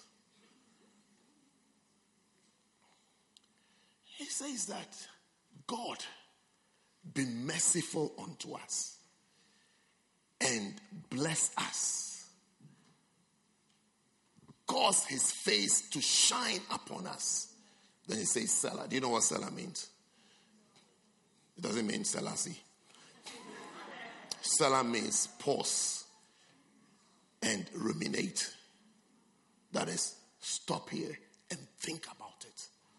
Think about it. Think about what it's saying. So anytime you're reading the Psalm, so you see Selah, it doesn't mean Marcella. It means pause and ruminate. That is, think over. Toss it over and over in your mind. Meditate on it. It means don't rush to the next verse. Think about what you have read. Think about what the Bible is saying. So God be merciful unto us and bless us and cause his face to shine upon us. Won't you like God to be merciful to you and bless you? What does NLT say? NLT. Don't you like NLT? May God be merciful and bless us. May his face smile and favor us. Okay, what about NIV? May God be gracious to us and bless us and make his face shine upon us. How would you like God to be gracious to you? God be gracious. God be gracious and bless us and make his face shine on us. Let his... Beautiful. Let your ways be known, your salvation shown all over the earth. God be gracious. God be gracious and bless us. Yes. And make your face shine on us. Beautiful. Let your ways be known, your salvation shown all over the earth. Yes. Let your ways be known, your salvation shown all over the earth. Sing it again. God be gracious. God be gracious and bless us and make your face shine on us. Let your ways be known, your salvation shown all over the earth. Wow. Let your ways be known, your salvation shown all over the earth. Don't you want God to be gracious to you? Yes. God to be gracious. Gracious and bless us and make your face shine upon us. Whatever that means, it's like a nice thing. God, let your face shine upon us. Be gracious, bless us. Then verse 2 says that your ways may be known on earth, your salvation among all nations. Don't be confused about it. What you are praying for God to do, you are saying to God that, God, bless me, so that I can support your work. Yes. God bless me. When I bring in my tithe, I have one mind that I'm supporting your work, that I'm promoting your work, that your ways may be known on earth. It's not just in London that people have to be saved. There are nations that people can be saved in. Nations, towns, villages. But who will go? How can they go? When they are going, they need support.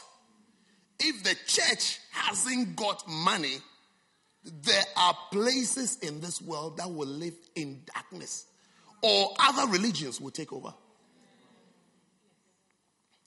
So when you pray, God be gracious and bless us and let your face shine upon us, you are saying, so that God, so that your ways will be known on earth and your salvation among all nations. The rich are always a blessing to the poor. When you have, you are always, and you must always have the mind that I'll be a blessing to the person who hasn't got. A greater blessing in life is not to be blessed, but is to be called a blessing. Yes, that's what God said to Abraham. And I'll make you a blessing. That is, I'll cause you to help others. You will help others. It's not just enough to be saved. You should get others saved. You should get others saved. Today you stand and clap and scream because you've seen me in church. Have you asked yourself why? Is it because of the suit I'm wearing? It's because you believe that as this man is a blessing to us. So I have become a blessing. What about you? Yeah, what about you? What about you? You must also aim to become a blessing. To be a blessing. That someone will also see you. People will see you with joy and with happiness. People shouldn't see you and they're angry. This is the girl that destroyed my Christianity.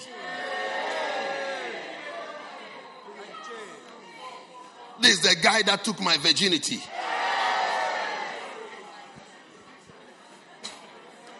This is the guy that made me backslide. This is the lady that almost cost me my ministry and my calling. That is not a blessing. That is trouble. That is trouble. If that is in your past, let it be in your past. Let people see you today and have a different testimony. Work hard, work fast, so that more people will see you now and say, hey, this person is a blessing. Not that when they see you, everybody say, their time is talking, you are great. They say, you don't know. You don't know Nero. Yeah.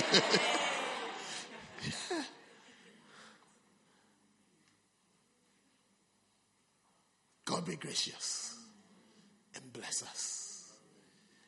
Make your face shine upon us, so that your ways may be known on earth and your salvation among all nations. So see, when you bring your tithe, like the scripture says, that there may be meat in my house. Your tithe and your offerings and your giving, the things you have brought and the things that you are given in the house of God, is in support of the gospel, to go to nations. It's to advance the word of God. It's to advance the teaching and the preaching. So as you are giving it, you've never thought of it. But you've been telling God all this while is that God be gracious. That's why you pass your exams. Yes. That is why what others are struggling for, you will never struggle for it. Because God will be gracious towards you. And he will cause his face to shine upon you. To be gracious Number one means to be kind. Number two, it means to be benevolent. Number three, it means to be generous. Four, it means compassionate. Five, it means to be lenient. Six, it means to be understanding. God will understand you. Amen. Don't worry, he will understand you. When you understand someone, you are very gracious towards the person. Yeah, that's what people say, oh, he really understands me. He really understands. He really understands. He didn't judge me. He didn't condemn me. It means he was gracious towards you. Gracious. Gracious towards you. And then it means to be merciful. Don't worry, I'll go through it again.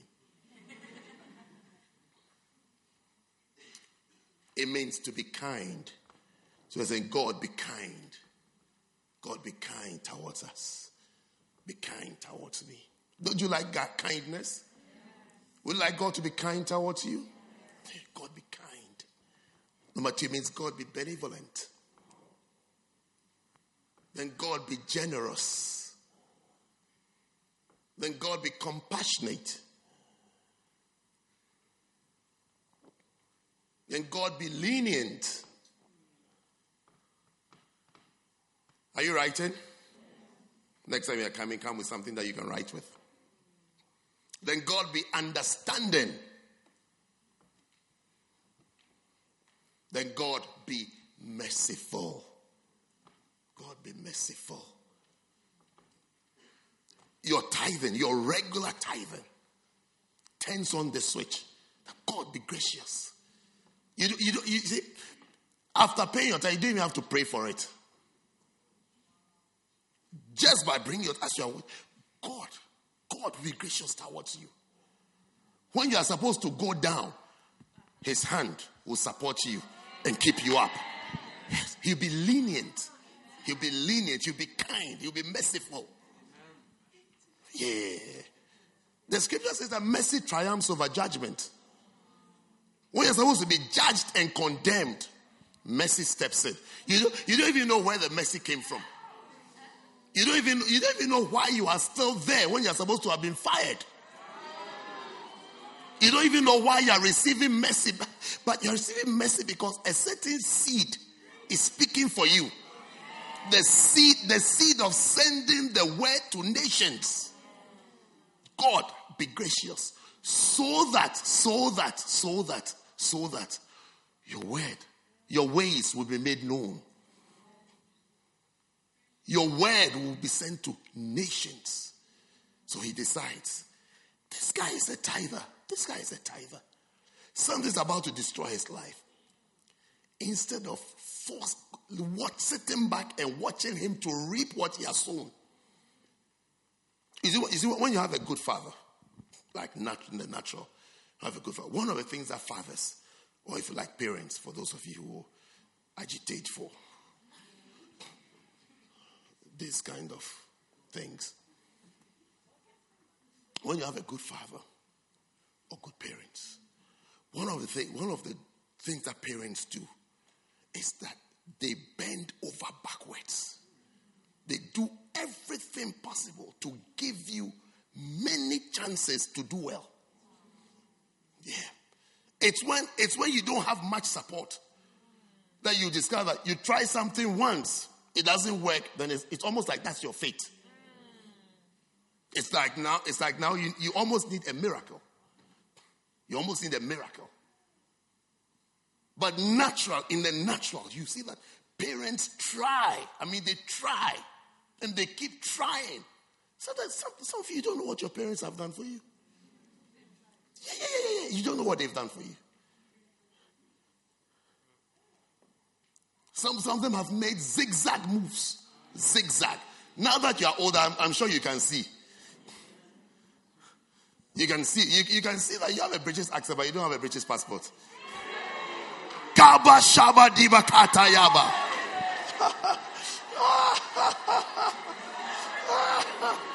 Yes.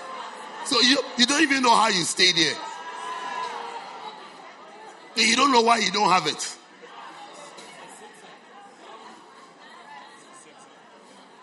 They've tried. They've tried to compare to wherever they come from. They have believed that this place, this world is better. So they've tried to keep you here and hoped. They've hoped and still hoping that there'll be a breakthrough for you to be okay here, because they don't want you to go through the struggles they've gone through. So they've tried. Maybe you don't even know yourself. You don't even know yourself. They've tried to keep you. Yeah. That's the experience of having a parent. That's the experience of having a parent. Having someone that is there who cares about you, who wants you to do well. They force you. Sometimes even what you are studying, you didn't even like it. When you've grown up there, you discover that, oh, I wanted to study this, but I was forced to do this.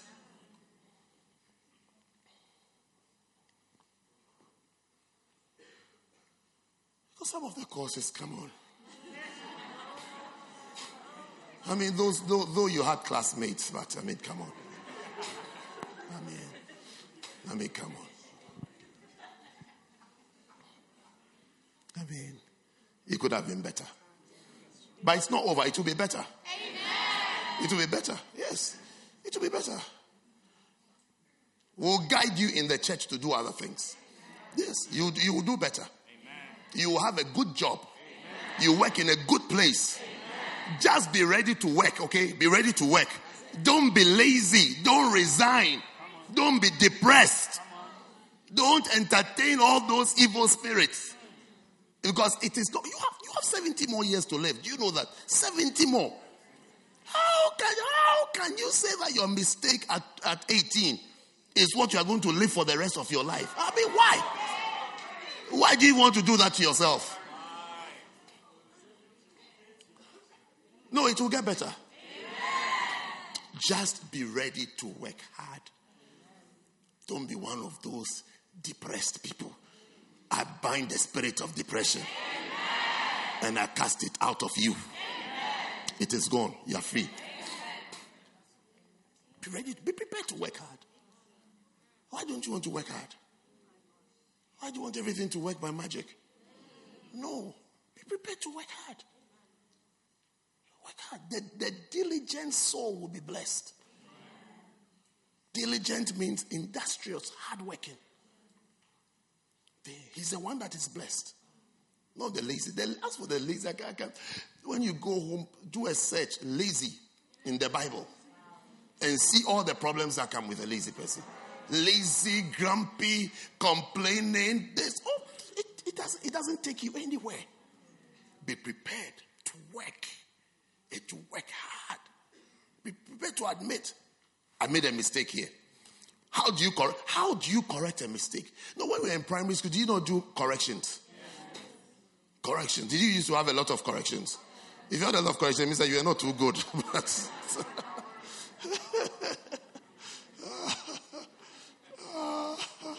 I mean, spellings. Spellings.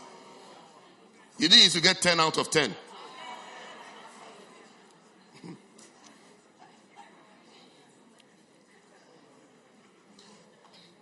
But English was the only language you speak. Why can't you spell the words?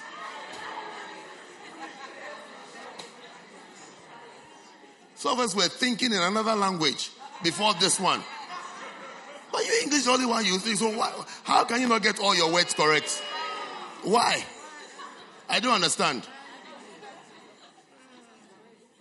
We're not speaking English at home. And you still couldn't spell the words you've been speaking every day. Don't change my preaching. So, I told you I have 3 points to you. Point number 1. The house of the Lord exists to spread the word of salvation to the ends of the world. Luke 19 and verse 10. For the Son of Man is come to seek and to save that which was lost. When you see the church, this is the reason why the church is there. Make no mistake about it. A church, the house of the Lord, is for salvation. Salvation of souls. You are all in church so that you be saved. And you all continue going to church so that others will be saved. So you reach out for others to be saved, so others can be saved. That's why we go to church. That's why the Son, these are the words of Jesus. For the Son of Man is come to seek and to save that which was lost. So we pay our tithe, we give offerings, different givings. It's so that we can have a room to rent and to pay so that lives can be saved. Yeah. Beloved, marriage, all those are side effects of our gatherings. It's just a side effect. It's just a side effect. The main reason that we are here is not praise and worship. It's not dancing stars. It is salvation. When you are saved, then we say, okay, help in the house. So we can have things that we do, things that keep us in the church. But the main aim is to save that which was lost. The main aim of your tithe and your giving is so that we can pay for the bills, to have a place where people can be saved. How many of you are happy that you are paying for a place where people can be saved? You pay for it. Yes. God will be gracious towards you. You'll be lenient. You'll be compassionate. Times when you need mercy, He will show you mercy. Yes. You will see that you have received mercy. You should have gone down, but you didn't go down. Because you've been interested in His house. The next one. Are you encouraged? It is in tithing, that is giving 10% of your blessings, that enables the house of God to send people to preach the gospel of salvation. Without your tithe, nobody can be sent. Nobody can go anywhere. Nobody can be anywhere. Because there are places when a missionary lands, there is no job. There is no job. Even if he wants to work, he can't work. Do you understand? You want to work. It's unlike when you are in England. You want to work. You apply for jobs. And maybe they will say they don't want you. They want you. But there are places when you get there, you can have PhD squared or PhD cubed. But there is nowhere to apply to. But still, there are souls there. There are souls there. There are souls there. There are souls there. There are souls there. There are souls that are as important as your soul. Your soul is not better than them. There are souls there. They may sound funny to you when you speak, just as you sound funny to them when you also speak. But they are souls. They are souls. But there's no job. So somebody has to keep such a person there. Have to keep such a person there happy, comfortable, okay, that the person can eat, the person can have warmth, the person can drink clean water. Somebody has to pay. Whilst you are drinking avian, somebody who could also be drinking avian decides that I'm giving up avian for something important in this life. Important in this life. It's important. It's important. Don't think it is not important. Don't think you are better than anybody. No. None of you should ever have that feeling. It's an evil spirit. It's a wicked spirit. It's a way of a mentally retarded person. To think that you are better than somebody. You are greater. You are nicer. You are cute. You are mentally retarded. You are mad. You are mad. You are uneducated. You are an idiot. To ever think you are better than somebody. Please, Don't start that spirit and don't start those things. We are not in primary school. We are not on a playground. We are on the playground. Grow out of that mentally retarded kind of assessments. You're an adult now. How can you be playing around as though you're 7 years old and speaking like a 7-year-old? How can you be so? You can't be naive. A minister, a Christian, cannot be naive. You can't afford to be naive and use unfortunate parameters to determine who is important and who is not. You need brainwashing. You need your brains to be washed. Because now you are naive. You are naive. You are backward. You are mentally retarded. Do you understand mentally retarded? It means your thinking is in reverse.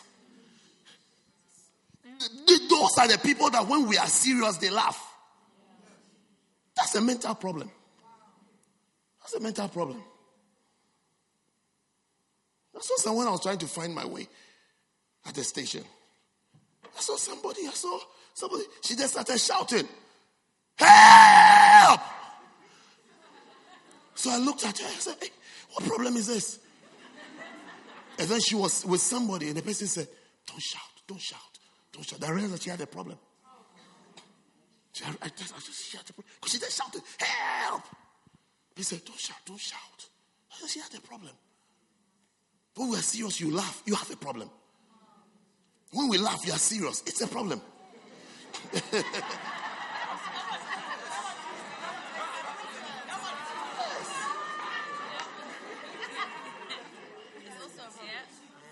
Souls have to be saved. You don't want souls to be saved. You have a problem. They say people from here. You are more cute than them, or you are nice. Nicer by what? Nicer by what? Excuse me, you're quite myopic. You're quite myopic in your understanding of life and your assessment of the world. You're quite narrow-minded. You're quite naive.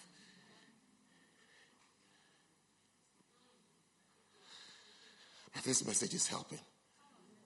Jesus came to seek and to save that which was lost. When you give, don't hold back your giving. When you give, you are saying souls should be saved. Souls should be won. Souls should be changed. That's what you are saying. Souls should be changed. Souls should be won. Souls, others should hear of Christ. You don't want to live. Somebody would like to live there. Somebody who is more broad-minded, who has a calling, who has a burden, who has a care for what God cares about. We'll say, I'd like to live there.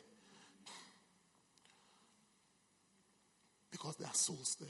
Only because there are souls there. Only because there are souls there.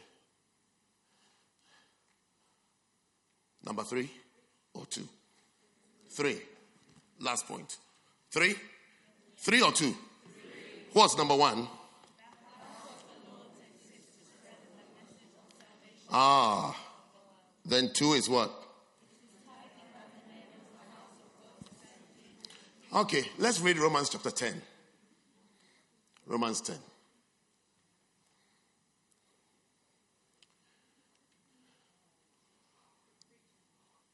Verse 13.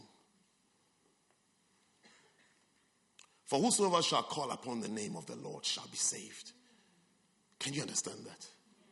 Please, can you understand that? That whosoever shall call on the name of the Lord shall be saved. This is God's condition. Whosoever. Anybody at all. Anybody at all. God doesn't care about the color. Doesn't care about educational background. Doesn't care about nationality. Doesn't care about except whosoever. Anybody at all who can call upon the name of the Lord shall be saved. That's a huge responsibility on the church. It's a big burden on the church. That God is there. He's saying that I'm there. I'm not selective. I'm not choosy. I'm not fussy. Anybody at all who call upon my name, I'll save them. The person can be saved. Then it says, verse 14. How then shall they call on him in whom they have not believed? No problem. How shall they believe in him of whom they have not heard? And how shall they hear without a preacher? Who will go and preach? Who will be the preacher? Who will be the people? You know one of the things that evangelism will teach you, outreach will teach you. If you care to try. This week, try. If you care to try. One of the things it will teach you is that there are people. There are people who don't know what you know. That is why they are unsaved. There are thousands of people, if not millions of people, everybody is not hardened. Everybody is not hardened. Everybody is not irritated by the gospel. Everybody doesn't get irritated and angry because you want to talk about Christ. Everybody is not like that. You think everybody is like that. You have decided some people don't want to be saved. Everybody is not like that. You will discover thousands of people who don't believe because there's no preacher. There's no preacher. There's no preacher. There is no preacher. There's nobody preaching. Nobody is trying. Nobody is making an effort. No one is saying anything to them. That is why perhaps even other faith, and they've developed other convictions. Other convictions that when you present yours, they will discover that what they have is nonsense. It's nonsense. But how? How shall they hear? How shall they hear so that they can believe, so that they can be saved without a preacher? And then verse 15 says that, and how shall they preach except they be sent? Somebody has to send. Somebody has to send. Somebody has to send. In other words, somebody has to back them. Somebody has to support them. Somebody has to say, okay, we are here, we'll back you. We like our skin. We like our skin. We don't like mosquitoes and dragons. I hear there are dragons over there. We don't want any dragon to bite us, and snakes and lizards. We like our skin. If you like your skin, no problem. No problem. There's somebody who says, I'm a preacher. I'm a preacher. So send me. If you send me, I'll go. Use your tithe to send me. Use your offerings to send me. Back me. Support me. Help me. Help me to preach. Help me to go. Help me to go. Help me. Help me to go. Help me and I'll go. Back me. That's the send. Who are the senders? They are always senders. There are always people who send. No problem. No problem. You like your makeup. You like your shoes. You like London. No problem. Stay in London. You like Tesco. You like Sainsbury's. You like M&S Food Hall. No problem. No problem. No problem. Just don't judge them. Because that one you sound unwell. Don't feel better. Don't think better. Don't be in first love and feel better than somebody. No. Don't even make a joke about it. Don't make a joke about it. Because you don't make jokes about things that are serious to you. I realize. I said to one brother once, I said, you're making a joke about this, but I realize that you don't make a joke about things that are serious to you and sensitive. You don't make jokes about it. You don't make jokes about your wayward siblings. Why don't you joke about them? Why don't you joke that your brother has gone crazy? Or your sister has gone bonkers? Why don't we hear jokes about that? You don't joke about things that are serious to you. Anything you joke about, it means it's not serious to you.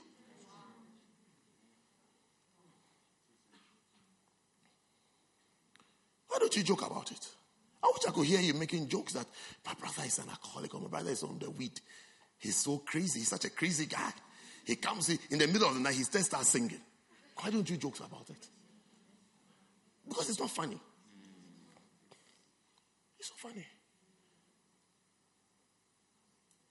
You don't joke about it. We don't joke about things that are things that are things. We don't say anything. But we joke about other things. We think other things are funny. And I'm saying, nothing is funny. It may be far from you, but it's not funny. The fact that it's far from you doesn't make it funny. Doesn't make it qualify to become a joke.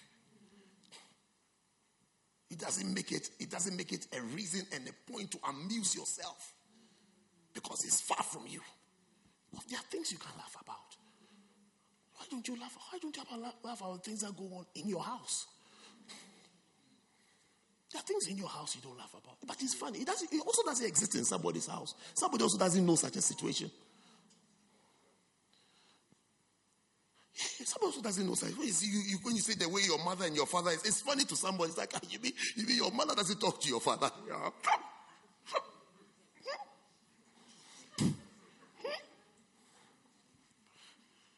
But it's not funny.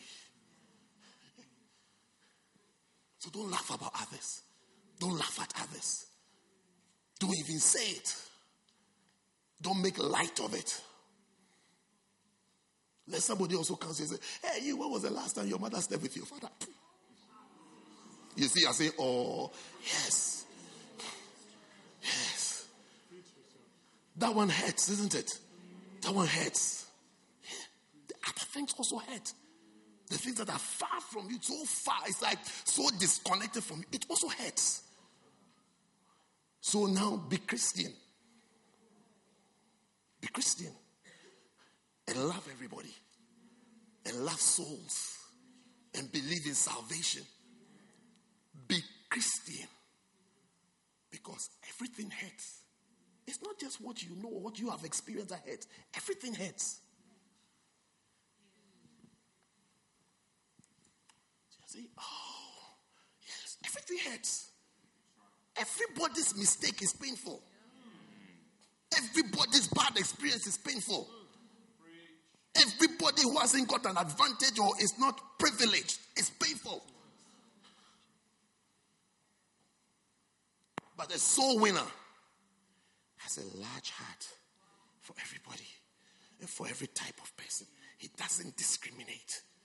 That's what the Bible says. That. Verse 13, give me verse 13. Please, verse 13. They said, whosoever,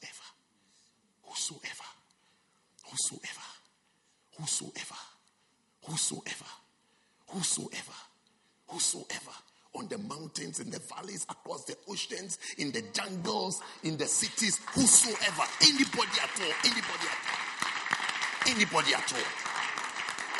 at all, shall call upon the name of the Lord, shall be saved. Are we going to stand in the way of people who want to be saved, of people who can be saved? We should preach and we should send. We should preach and we should send. We should preach and we should send. We should preach and we should send. We should preach and we should send.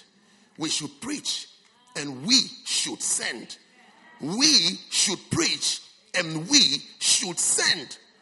And God will be gracious towards us. He'll be gracious and he will bless us and he will cause his face to shine upon us because we are sending his word. We are making his ways known. People don't know the ways of God. People don't know the ways of God. People don't know the ways of God. People don't know that this way exists, that God has an easier, better, blessed way of life. People don't know. People don't know because there are no preachers and there are no senders. But we shall be preachers and we shall be senders. We will preach and we will send. Stand to your feet. You say you have all 3 points, isn't it? Oh, you people. I'll read the last one to you. Third one is that the famous blessing spoken over the Philippian church is testimony to the effect of tithes and offerings. Philippians 4:15. Moreover, as you Philippians know, in the early days of your acquaintance with the gospel, when I set out from Macedonia, not one church shared with me in the matter of giving and receiving, except you only. Are you there? For even when I was in Thessalonica, you sent me aid again and again when I was in need. Not that I am looking for a gift, but I am looking for what may be credited to your account. Are you understanding this blessing? Verse 18. I have received full payment, and even more. I am amply supplied now that I have received from Epaphroditus the gifts you sent. They are a fragrant offering, an acceptable sacrifice, pleasing to God. Then verse 19. And my God will meet all your needs according to his glorious riches in Christ Jesus. This is like the missionary or the evangelist out there. And he's saying that, the churches, nobody sent anything, nobody supported, but you supported. And therefore, his prayer to the people who have given. King James, give me King James 4:19. You always memorize verses from King James. He says that, but my God shall supply all your need according to his riches in glory by Christ Jesus. According to his riches. According to his riches. There are some people, if they say, today is your birthday, they want to give you a gift. When you look at them, you know what they can give. Isn't it? And then there are other people, when they tell that, I'm giving you a gift. You know that it's better. Yes. You know, things can be better. Depending on who is given. Depending on who is given. The gifts are different. Some people say, I'm bringing you a gift. You know for sure it's a card. It's a card. It's a card or it's donuts. Empty card. Yes, empty card. Empty card with a signature. With crosses. Kiss, love you. Yes. But he says that my God, his God above, my God shall supply all your need according to his riches in glory by Christ Jesus. May God supply all your needs. Amen. May God be your supplier. Amen. How many of you would like God to be your supplier? May God be your supplier. Amen. The one that supplies your need. May it be God. May it be God. May it be God. May God be the one that takes over your life. He said, this one needs this. Let me supply. Let me supply. Let me supply. Let me supply. But these are people who have supported the missionary, the evangelist. They have given. Now God, now the prayer for them is that God shall supply all your need. May God supply everything to you. May he give you everything. May this prayer become a reality in your life, that God shall be gracious and bless you and cause his face to shine upon you. May God bless you. Stand to your feet.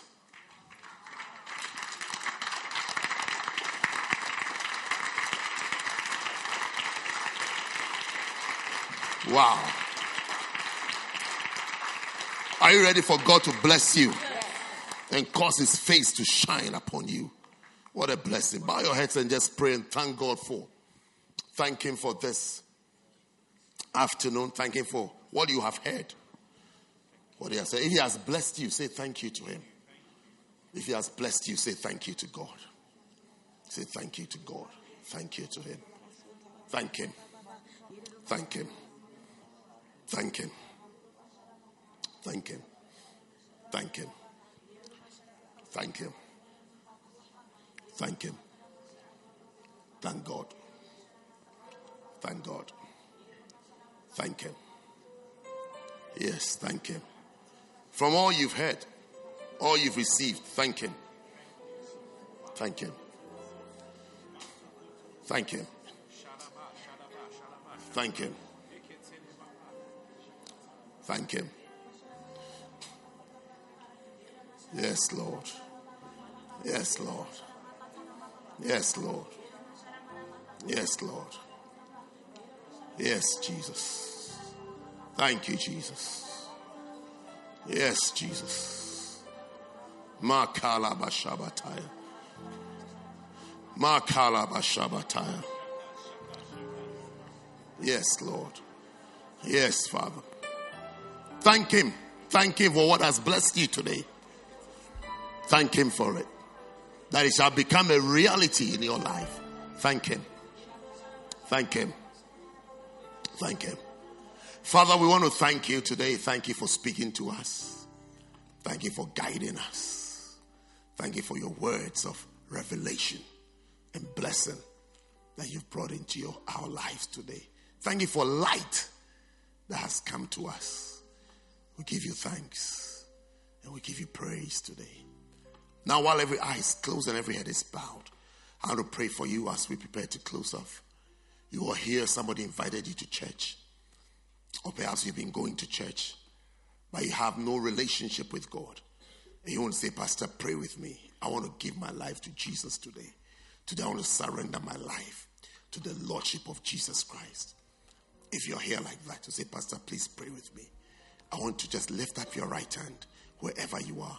While every eye is closed, every head is bowed, lift up high and I'll pray with you. Pastor, pray with me. I need Jesus in my life. I need Jesus in my life today. God bless you. I can see the hand there. God bless you. You also want to join. You want to give your life to Jesus today. Say, Pastor, pray with me. I need Jesus. Today is my day. I need to be saved. I want to be saved. Just your right hand and I'll pray with you. And I'll pray with you. Pastor, pray with me. I need Jesus in my life. I want to be saved. I want to go to heaven when I die. I don't want to go to hell. I want to go to heaven. Just your right hand. And I'll pray with you. I'll pray with you. God bless you. Have your hand lifted up. I want you to do one more thing. I want you to come to me right here in the front. Come out of your seat and come to me. Come all the way. Come from wherever you are. Come. God bless you. Come. Even if you didn't lift up your hand and you want to come, you can still come. Come to Jesus. Come. Come. Come from wherever you are. God is drawing you. God bless you. God kept you just to show you his love. Just to show you mercy. That's why he kept you. Yes. Yes. Yes. Come. Yes. Yes. Thank you. Thank you, Jesus. Let's say this prayer together. Whole church, join us. We say this prayer. Let's close our eyes. Let's say this very important, all-important prayer.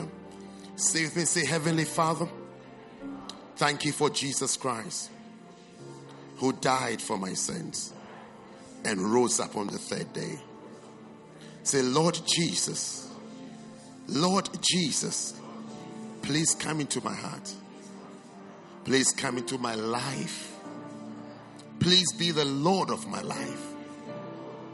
Please forgive me of all my sins. I am a sinner. I repent of all my sins. I am sorry for all my sins. Please forgive me, Lord. Lord Jesus, please be the head of my life and the Lord of my life. Say, Heavenly Father, please write my name in the book of life. From today, I'll serve you and I'll live for you. Say, thank you, Father, for accepting me. Say it, say, for accepting me and making me a child of yours. In Jesus' name. Amen. Say a good amen. Amen. God bless you. Please receive these gifts. Read your Bible. Pray every day. Beautiful. What a blessing. What a blessing. What a blessing. What a blessing. What a blessing. God bless you. Let me pray for you before you go back. Father, I pray for these precious ones in front. Thank you for salvation. Establish them in your house. May they love you and may they serve you all the days of their lives. May every connection with the world and with sin and with difficulties be broken today. In Jesus' name, Lord. Thank you for salvation once again. In Jesus' name, amen. God bless you. You may go back to your seats. Brothers, sisters. Brothers, sisters, we are one. And our lives have just begun. In the Spirit we are young. And we'll live forever. Sons of God, hear His holy word. Gather round the table of the Lord.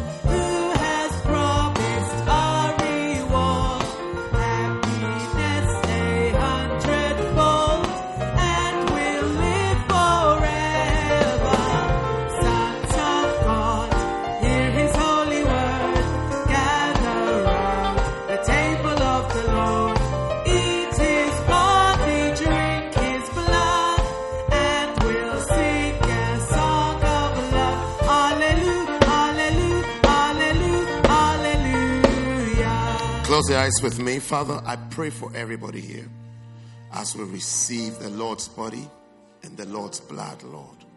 Let healings take place. Let deliverance take place, Lord. Let yokes be broken, Lord. Let burdens be lifted away, Lord. Let weights be lifted away, oh God. Let pain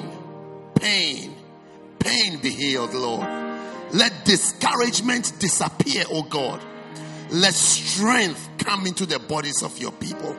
Strength, boldness, courage, joy, happiness, peace, Lord. Let it enter, let it come. Let strength come into your people, Father. I pray for your people. I pray for your children, Lord. I pray for your children and your servants, these dear ones, Lord. Let strength come to them, oh God. Let them be encouraged. Let them be encouraged. Let them be encouraged. Let them see what you see, O God. Let our eyes see what you see, O God. Let our eyes see the reason why you sent your only Son to die for us, Lord. Open our eyes. Open our eyes, Lord. Open our eyes that we'll see the fields and we'll see the harvest, Lord. Open our eyes to see it, Lord. Touch our hearts, oh God, to love the lost, to seek the lost, to care for the dying, to pray for the perishing, oh God. Open our eyes, Lord. Let this time remind us and heal us and open our eyes, heal our blindness, oh God. Heal our selfishness. Deliver us from naivety, Lord. that we will see what you saw. We will see what you still see, oh God. Souls, souls, souls, oh God. May we see it. Thank you, Father. I bless this bread. I bless this cup, Lord. May it bring strength to us. In Jesus' name. The body of Christ. The body of Jesus Christ. Eat it.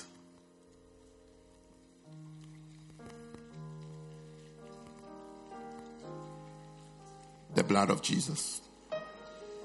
Drink it.